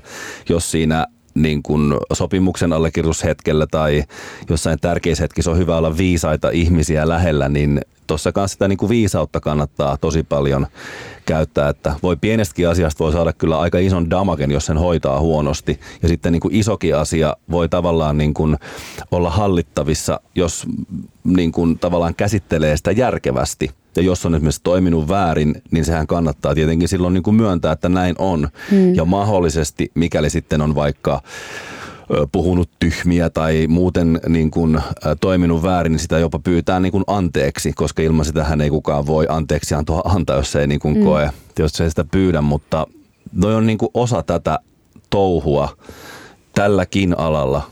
Nyt on paljon on, toimittajakavereita ja, ja muita. Että ihmiset, ihmiset tekee virheitä ja mm. minäkin teen niitä, teen isojakin mm. virheitä ja tulen vielä tekemäänkin jatkossakin. Mutta sitten se on niin kuin toi kyseinen keissi, niin kyllä siinä ehkä sitten manageri on tosi tärkeä, mutta kyllä vielä tärkeämpi on tosi hyvä lakimies ja tosi hyvä mm. niin kuin tiedotusstrategia oikeastaan mm. tuollaisessakin keississä. Kyllä. Ja tästähän nimenomaan on kyse, että, että kaikille, tai nyt kaikille, mm. mutta suuremmalle osalle ihmisiä sattuu ja tapahtuu ja ihmiset tekee niin kuin kaikenlaisia asioita, mutta, mutta tota, kaikkien ä, asiat eivät ole vaan niin kuin uutisia. Ei, ja, ja ne ei niinku vaikuta kaikkeen. Et se on mun mielestä... Niin, eikä vaikuta uraan. Just se, mm. että et, et se, että niinku täytyy aina muistaa se, että jos joku muu tekee jotain tuommoista, no ajatellaan vaikka sun tapausta. Kun joku muu ihminen, joka, joka tekee työkseen jotain, tekee semmoisen, niin ei se niinku se ei välttämättä vaikuta sen työhön mitenkään. Sä joudut niin heti on, vaikka tuolla jossain insinöörinä, insinöörinä paperitehtaassa. Kyllä. Niin sitten taas sä joudut heti miettimään, että miten se vaikuttaa suhun, sun uraan, sun, sun tuleviin suunnitelmiin, mitä siellä on. Sen lisäksi ihmisiä, jotka työskentelee sulla, koska sä tiedät, että se vaikuttaa helposti manageriin ja se vaikuttaa kaikkiin. Sä joudut selitellä, sä joudut pyytää niin kuin eri tavalla tavalla myöskin niiltä ihmisiltä anteeksi ja kertoa niille, että miksi tämä on tapahtunut ja sitten kaikki ei välttämättä ymmärrä. Eikä kaikkien tarvii tarkkaan ymmärtää, mutta se minkä, niin kuin, mikä meilläkin mä muistan, ähm, kun mä oon hakenut Mikrun poliisiasemalta joskus tämmöisen keissin jälkeen, niin, niin siinä niin kuin, kun, kun, kun niin kuin sä katot sitä ihmistä, joka on niin kuin murtunut ja sit sä itse oot silleen, että no niin, toinen itkee takapenkillä ja nyt me lähdetään töihin ja sit sä otat siinä sen moodin päälle, niin tietyllä tapaa just ehkä se, että että niin muistaa se, että me ollaan kaikki ihmisiä ja, ja meistä kaikki voisi olla tuossa tilanteessa jostain asiasta, että me kaikki tehdään jotain semmoisia virheitä, niin sit se on jotenkin musta tosi tärkeä. Mutta niin siinä mentiin suoraan poliisiasemalta soittamaan. Kaikki yhteistyökumppanit pyytää anteeksi kertoa, mitä on tapahtunut, että se tulee itse häneltä. Et mun mielestä siinä kohtaa myöskään ei pidä liikaa niin kuin, olla, että no voi voi voi, vaan että nyt me hoidetaan tämä ja tunteilla On se kova myöhemmin. hinta siitä mogasta. Se on ihan se, ei se mun mielestä kyllä taas sitten ole, että Niin. kyllä me kaikki niin kuin tietoisesti ollaan haluttu, että ehkä te, mutta me artistit ollaan haluttu tonne parasvaloihin ja lavoille ja ties mihin, mm. että eihän meidän tarvitse kun päättää parisuhdetta tai joku muu, niin se saattaa olla lehtien kansissa ja se on kaikilla tiedossa, kun tälle alalle ryhtyy, että sä et voi soittaa areenalla olematta niin kuin tun, tunnettu. Kyllä. En varmaan- tiedä, onko kaikille tiedossa. Tämä on nyt No taas se, sanotaan siinä ne kyllä sitten selviää, että kyllä Siperia Niin. opettaa ja Ja ei se, on ehkä, se on ehkä se, mikä meinaa niin kuin helposti unohtua, että kun se, se, jos sä oot artisti ja taiteilija, niin se on oikeasti niin, niin vahva osa sua, että, että siinä missä se paperitehtaan insinööri, kun se tekee jonkun ison mokan, niin se oikeasti kyllä vielä voi oletettavasti toimia niin kuin ihan vaikka mm, insinöörinä missä tahansa muualla tai tehdä siis mitä tahansa muita, muita juttuja. Mutta kun sä oot artisti ja taiteilija, niin se ei kyllä lähde susta pois niin, että okei, no huomenna mä rupean sukkamyyjäksi. Et se, ei, mm. se ei vaan ole, se koko elämä on niin kiinni siinä, että, että mä oon oikeasti artisti. Ja sitten jos sä mokaat ja se on niin kuin semmoinen asia, joka vaikuttaa sun, sun loppuuraan, niin siinä on, siinä on potentiaalisesti, koska kysehän on siis koko elämästä, artistin elämästä, niin se on, se on ihan eri tilanne lähteä siitä niin kuin rakentaa uudestaan, että no, mitäs mä sitten voisin tehdä. Ja varmaan tosi moni, tosi moni kyynisesti voisi todeta, että no niin, tämä keskustelu, mitä nyt on ollut paljon meneillään, että artistit on oikeasti työttöminä ja sieltä tulee sitä täysin niin kuin ymmärtämätöntä, että no hei, menkää johonkin toisiin, toisiin töihin. Sehän, sehän ei alkuunkaan ole, ole niin kuin yksinkertaista. Ja sitten jos sen mm. ottaa vielä niin kuin isompaan mittakaavaan, että, että käy joku iso moka ja pitäisi löytää kokonaan uusi, uusi polku, niin se ei kyllä ole, se ei kyllä ole mitenkään yksiselitteistä. Mutta usein elämässä kyllä auttaa se, että, että niin kun laittaa ne asiat oikeisiin mittasuhteisiin. Kyllä. Että niin kun, ähm, ka- kaikesta selviää, kunnes sitten jossain kohtaa ei ollenkaan enää selviää ja laittaa asiat oikeisiin mittasuhteisiin, että me ollaan joskus vähän lankeavia sellaiseen omassa kuplassamme elämiseen ja mm. niin kuin kaikki elää nyt vaan tätä mun vyyhtiä tai tätä mun kiertuetta tai mm. tätä mun albumia, mutta oikeasti menee siitä kuplastaan ulos ja katsoo, että tommonen asia, tuommoinen niin kuin epäonnistuminen ja miten mä sen handlaan. Ja ensimmäinen, jonka sen kanssa pitää olla ok, on minä itse. Mm. Että jos en mä ole valmis itselleni antamaan armoa ja hyväksymään, että mä oon erehtyväinen, niin kuinka kukaan muukaan voisi. Ja omissa kaikissa, mä oon ollut kolme kertaa käräjillä mun oman urani aikana. Kerran lomaosakkeesta, kerran noin kitaristille kenkää ja sitten tämä viimeinen herkullinen tapaus tähän median silmissä, niin, niin kaikista niistä pääsee kyllä, kyllä niin kuin eteenpäin. Ja sitten aina tulee ole ihmisiä, sä vaikka julkaiset vaan vääränlaisen albumin, niin joku ei enää tuukkaan keikoille. Sekin pitää vaan hyväksyä. Mm. Ja eteenpäin pääsee, jos haluaa. Ja näin. selkä suorana seistä sen takana, että, että olen, olen tehnyt nämä päätökset ja menen tästä eteenpäin.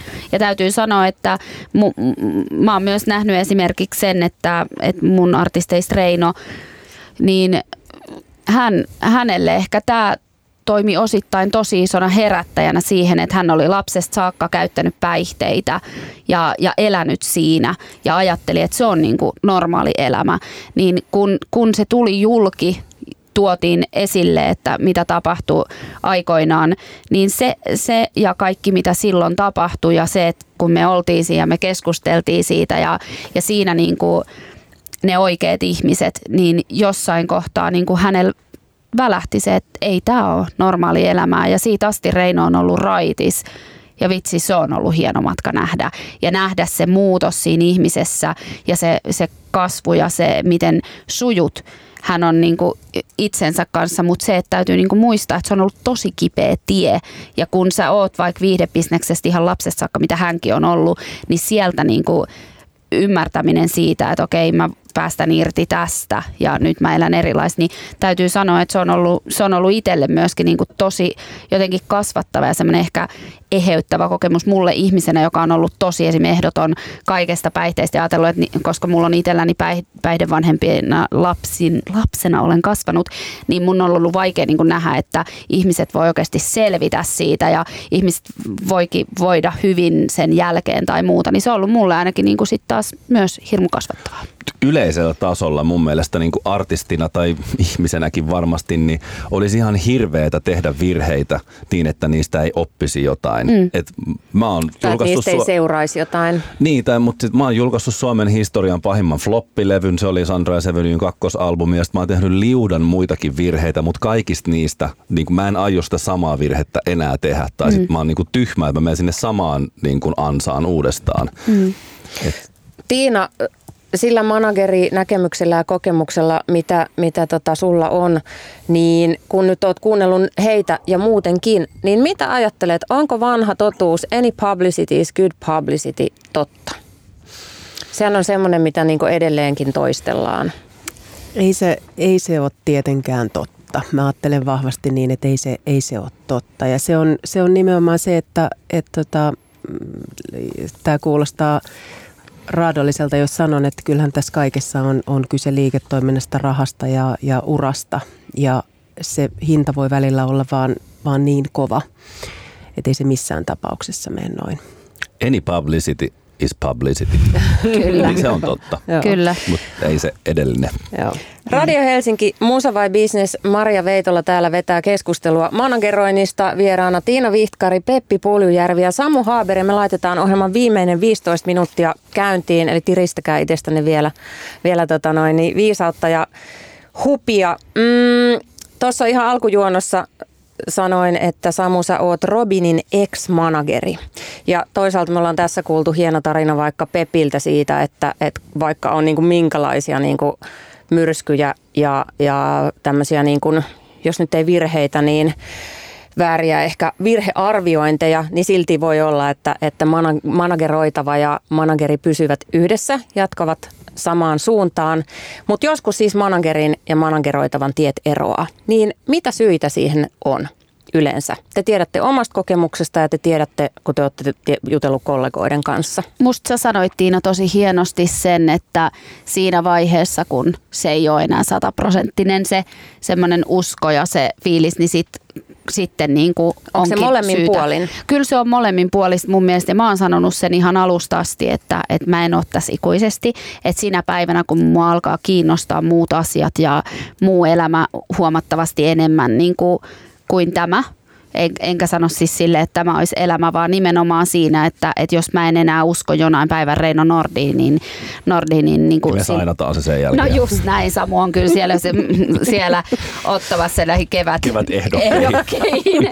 niin, niin tietyllä tapaa se, että, että mä en halua enää Soita olla siinä. Reino. Joo, halo Reino, soita Ei, Samulle.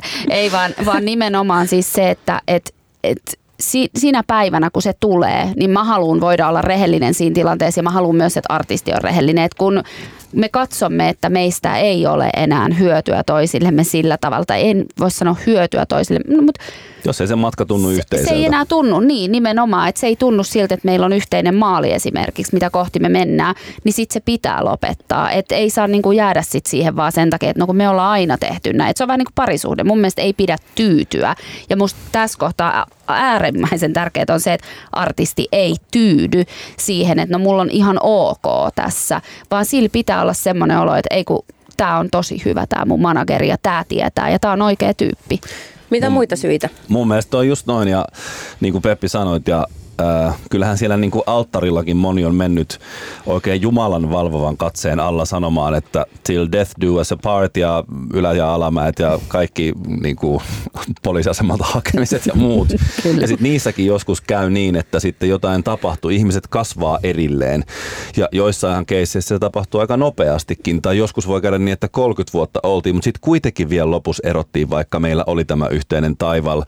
Ja se on vaan niin kuin, joskus vaan niin kuin fiilis, että nyt ei tunnu siltä, että tässä niin kuin minä toisin sinulle arvoa ja sinä toisit niin kuin minulle tätä yhteistä tarinaa. Ja se on ihan kamalaa siis päättää siis sopimus, il, mennä ilmoittamaan, että Haluan jät, erota. jätkät, mm. tota, sit se on ollut semmoisiakin keissejä, että tulee ihan innoissaan uusien biisien kanssa ja muuta ja sitten niinku, siinä niinku meidän tiimillä katsotaan toisiamme ja sitten saatan olla vaikkapa sitten minä, joka sanoo, että hei, nyt on sellainen tilanne, että me ollaan, ja sitten asiat suoraan toivotaan, että löydätte mm. uuden kodin ja löydät uuden kodin. Ja, ja sama toisinpäin se tuntuu tosi henkilökohtaiselta, jos joku sanoo, että, että tota, nyt on tällainen tilanne ja täältä on tämmöinen tarjous ja muu, niin sehän tuntuu ty- torjumiselta tietenkin, mm. mutta siis sitä se game on.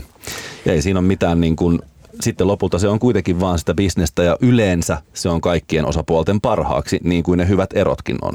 Ja harvoin, harvoin itse asiassa liittyy näihin tilanteisiin mitään ihan hirveän suurta draamaa. Mä veikkaisin, että se on enemmän niin, että, että se on se yhteinen ymmärrys siitä, että toisaalla niin kuin uusi koti toisaalla on huomattavasti parempi ja sitten sehän on just niin, että, että voit olla tosi iloinen artistin puolesta, että vitsi muuten nyt sulla on sellainen Just ihminen, näin. joka, Kyllä. joka just sulle sopii Kyllä. tosi hyvin. Ja ymmärtää se, että me kaikki muututaan ja me kasvetaan myöskin tässä, että, että niin kuin, et, et sä voi odottaa, että se, että se myöskään se toinen osapuoli, niin kuin ajatellaan tässä vaikka manageri, niin elämä muuttuu, elämä menee eteenpäin, mutta et kyllä mä sanoisin, että se, se niin lähtökohta sille, että kun näitä suhteita solmitaan ja siksi ei ole sille, että sainaillaan uusia artisteja itselleen niin joka päivä todellakaan, niin on se, että, että se sitoutuminen on kuitenkin tosi vahva ja ymmärretään se, että hei me mennään tästä eteenpäin yhdessä pitkään, mutta et sinä päivänä, kun se ei enää tunnu siltä, niin sitten se pitää lopettaa, koska siinä on se luottamus ja siinä on kaikkia. Mä en, niin näen, että siinä pitää voida luottaa siihen, että tuolla toisella on koko ajan se mun intressi niin Vähän niin kuin prioriteettina. tavallaan ihanaa on just se, että tänään sä valitset mut manageriksi. Tänään mä haluan olla sun tässä taipaleessa mukana ja se ei mm. ole tämmöinen 11 vuoden sopimus, johon me ollaan päädytty. Ja se itse asiassa managementtiduunissa on kaikista makeinta. Ymmärtää, että levyyhtiössä on pakko tehdä pitkiä mm. diilejä, kun ne maksaa mm. ne albumit ja rahoittaa toimintaa tai muissakin kustannuspuolella vieläkin pidempiä, tai olla 25 vuotta. Mutta se tässä on niin ihanan puhdasta, joka sitten ehkä vähän pakottaa meitäkin olemaan hereillä ja pitää viikkopalvereita miettiä, mitä ne tarvitsisi ja mikä se oikea tarve on. Kyllä. Meidän pitää olla joka päivä hyviä. Koska se, on, se sopimus on toistaiseksi voimassa oleva ja se on aika helppo purkaa. Irtisanottavissa tänään. Juurikin näin. Mulla on varmaan tullut kuusi sähköpostia tämän haastattelun Mä aikana. Tämän haastattelun jälkeen kevään niin, ehdot? me ollaan kaikki, jes, me ruvetaan sitten tekemään jotain ihan muuta. Joskus ihmiset ja artistit puhuu siitä, että, että he, he tota, lopettavat yhteistyön managerin kanssa, koska he ovat ystävystyneet ja heistä on tullut niin Mm. läheisiä ja sitten jotenkin se ystävyys ei niin kuin ole ihan synkassa sen niin kuin Toi on Maria parisuhteessa. ammatillisen suhteen kanssa. Eikö se ole just toisinpäin siinä? Tai siis miten? Mutta eikö tässä ole, tässä on käytetty muutenkin parisuhdevertauksia. Mutta joskus mm. artistit kokee, että sit se niinku, että jos managerista onkin tullut paras ystävä, että se paras mm. ystävä ei ole se niinku oikein tyyppi auttamaan. Kyllä. Mä en usko kyllä tuohon, että se haittaisi, jos se on niinku muuten terve. Et me ei paljon henga, me ei käydä koskaan niinku studioilla eikä, eikä me olla niinku, ehkä No niinku keikoillakaan. Et ei me, ei me niinku sellaista riskiä ja Mikko Saukkonen on ylivoimaisesti yksi mun parhaita ystäviä ja tärkeimpiä ihmisiä tässä maailmassa.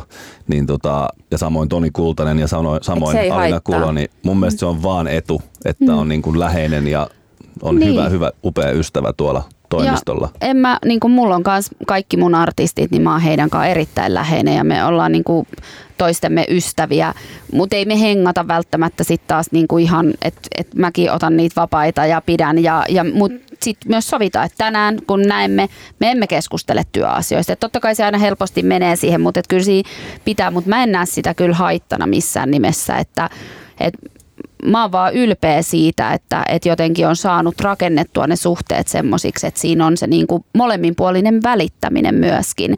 Että ja toi nyt kuulosti hirveältä, että mä oon rakentanut jotain ystävyyssuhteita, mutta Taktisesti niin, taktisesti on tosi hyvä, että mä oon saanut tämän tälleen. Strategia oli... Tavoite Mikael Gabriel pitää minua ystävänä Joo, joo, puolentoista vuoden joo, kuluttua. kyllä. Unelmakartta. Unelmakartta, joo.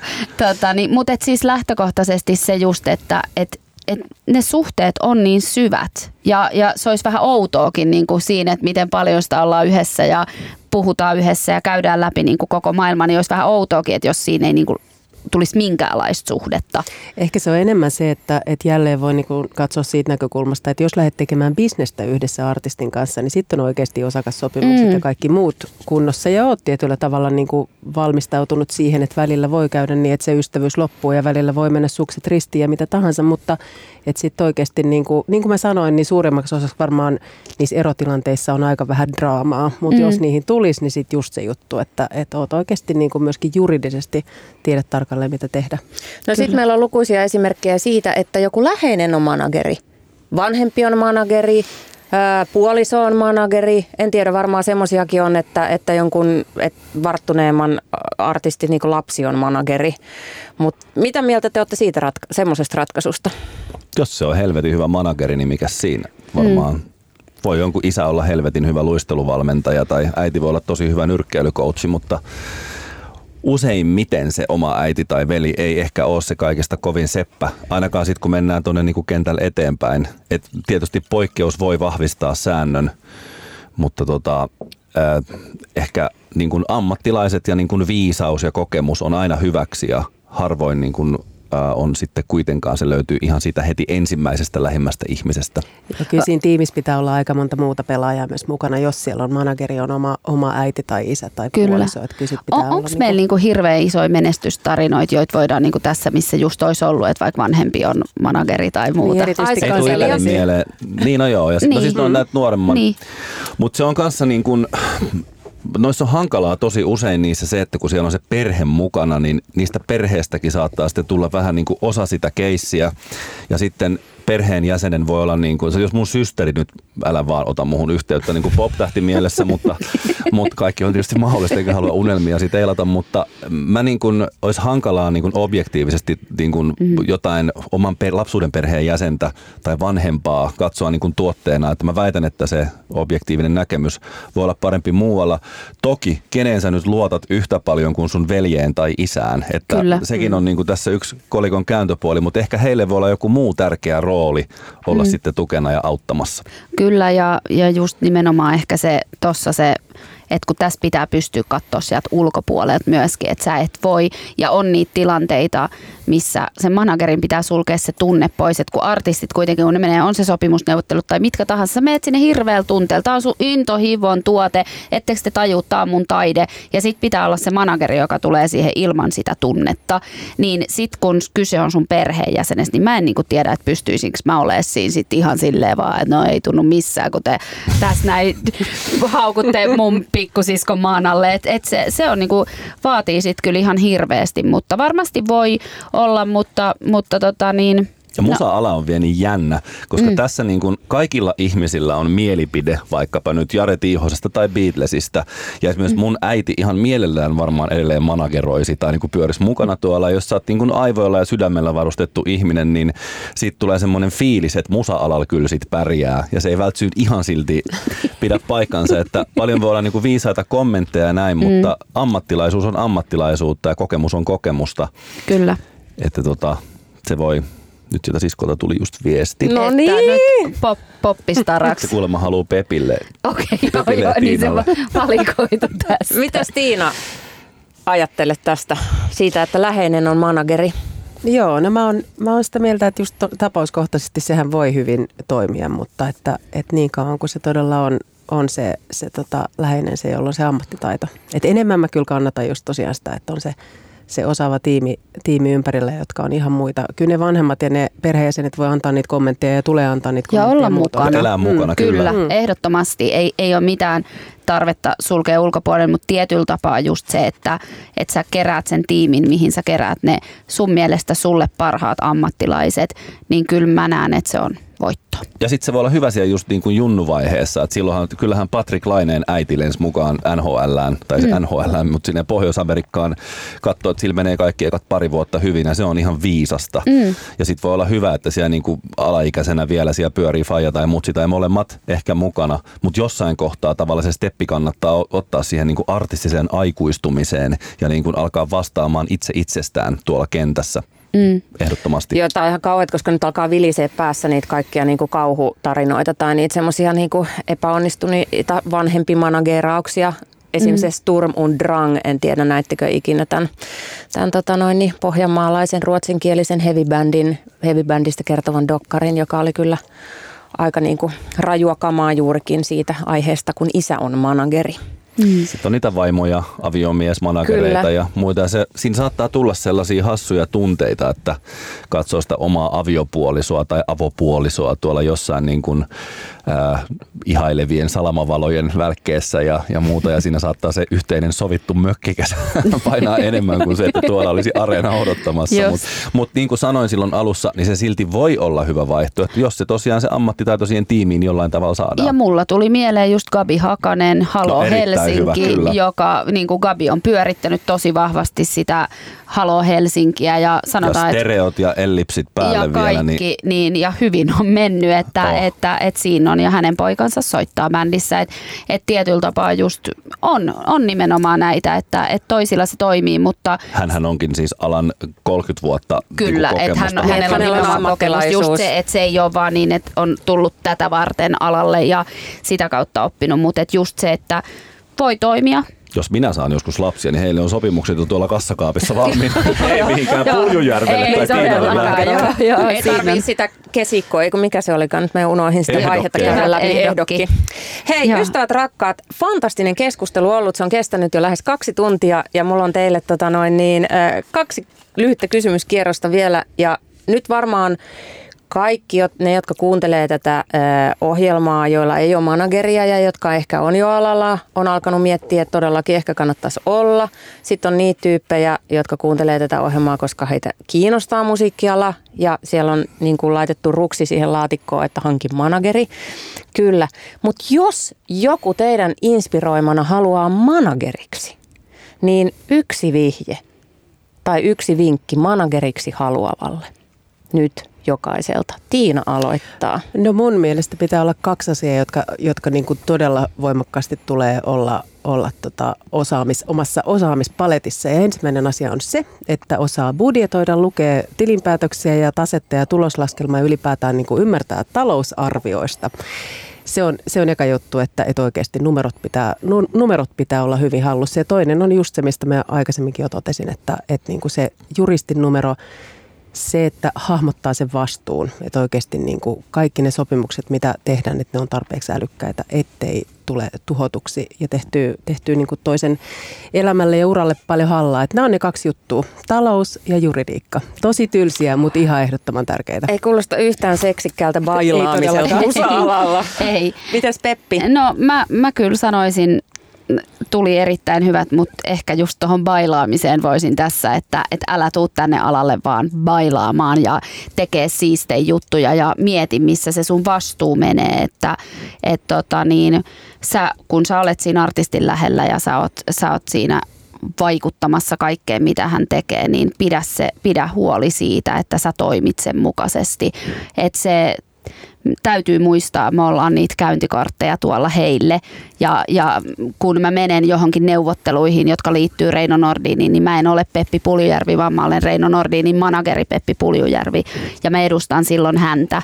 Niin kyllä mun täytyy miettiä, että mitä mä siellä teen. Tai kun mä oon jossain tuolla bileissä, niin mun täytyy silloinkin miettiä, että mitä mä teen, koska mä en edusta vaan itseäni, vaan mä edustan myöskin. Ellei mä sitten ole vapaa, mä aina toivon, että pitää saada olla vapaallakin, mutta et silloin kun tehdään töitä, tehdään töitä. Ja se on mun mielestä semmoinen, että tämä voi näyttää tosi upealta ja hienolta tämä ala, mutta, mutta tämä on kovaa duunia ja sitten ymmärrä nimenomaan se sun vastuu. Erinomaisia neuvoja Tiina ja Peppi. Samu, mitäs, onko lisättävää vielä listaan? Yhdyn täysin, tosi äh, hyvät pointit ja sitten tota, jos ihan todella haluat niin kuin manageriksi, niin siinä on olemassa koulutuksia ja sitten erilaisia niin kuin oppisopimus kautta harkkariväyliä, niin tota, soita jollekulle meistä ja tuu käymään kahvilla ja tutustumaan mm. noihin meidän toimistoihin ja muita, että jos oikeasti haluat semmoisen duunin, missä ihan oikeasti jokainen päivä on todella erilainen ja missä sulta vaaditaan ihan niin kuin uskomatonta rohkeutta ihmeellisissä tilanteissa, niin seikkailu on tarjolla. Jos se pelottaa, niin ei kannata kyllä tulla. On tosi, tosi hauskaa ja välillä on silleen, että mitähän helvettiä ja Mä aina sanon, meillä tulee uusia työntekijöitä tai uutta tiimiä. Mä sanon, että sun eka tehtävä ekan vuoden aikana on tehdä ihan hirveä kasa virheitä ja nähdään vuoden päästä, niin katsotaan mitä kaikkea niistä saisi irti. Sitten lähtee tonne niin kuin touhumaan tämän pikkusia ajatuksia ja lähtöjä ja kaikkea muuta, niin kokeillaan, että tämä on aikamoinen ala. Loistavia neuvoja. Kiitos paljon. Ja koska ohjelman nimi on Musa vai Business, viimeinen kysymys kuuluu Musa vai Business? Samu aloittaa. Musa business. Ei, ei, ei, ei, ei. Musa vai No, musa. business? Peppi? Ehdottomasti musa. Ehdottomasti musa. Siis mä olin ihan varma, että te olisitte sanonut Mutta kaikki myös musa business. business, sekin on siistiä. Se Niin. Se on samalla tavalla luomista ja semmoista niin kuin seikkailua kuin se taiteenkin tekeminen. Et sekin on siistiä, tähän päästä jollekin matkalle mukaan ja mm. seikkailuun mukaan, niin sekin on kyllä siistiä. On, on. Ja toi, toi on hyvä pointti. Mä jotenkin itse ajattelen sen silleen, että jos sä oikeasti, jos sulla on mega intohimo bisnekseen, niin tämä ei ole välttämättä oikea ala.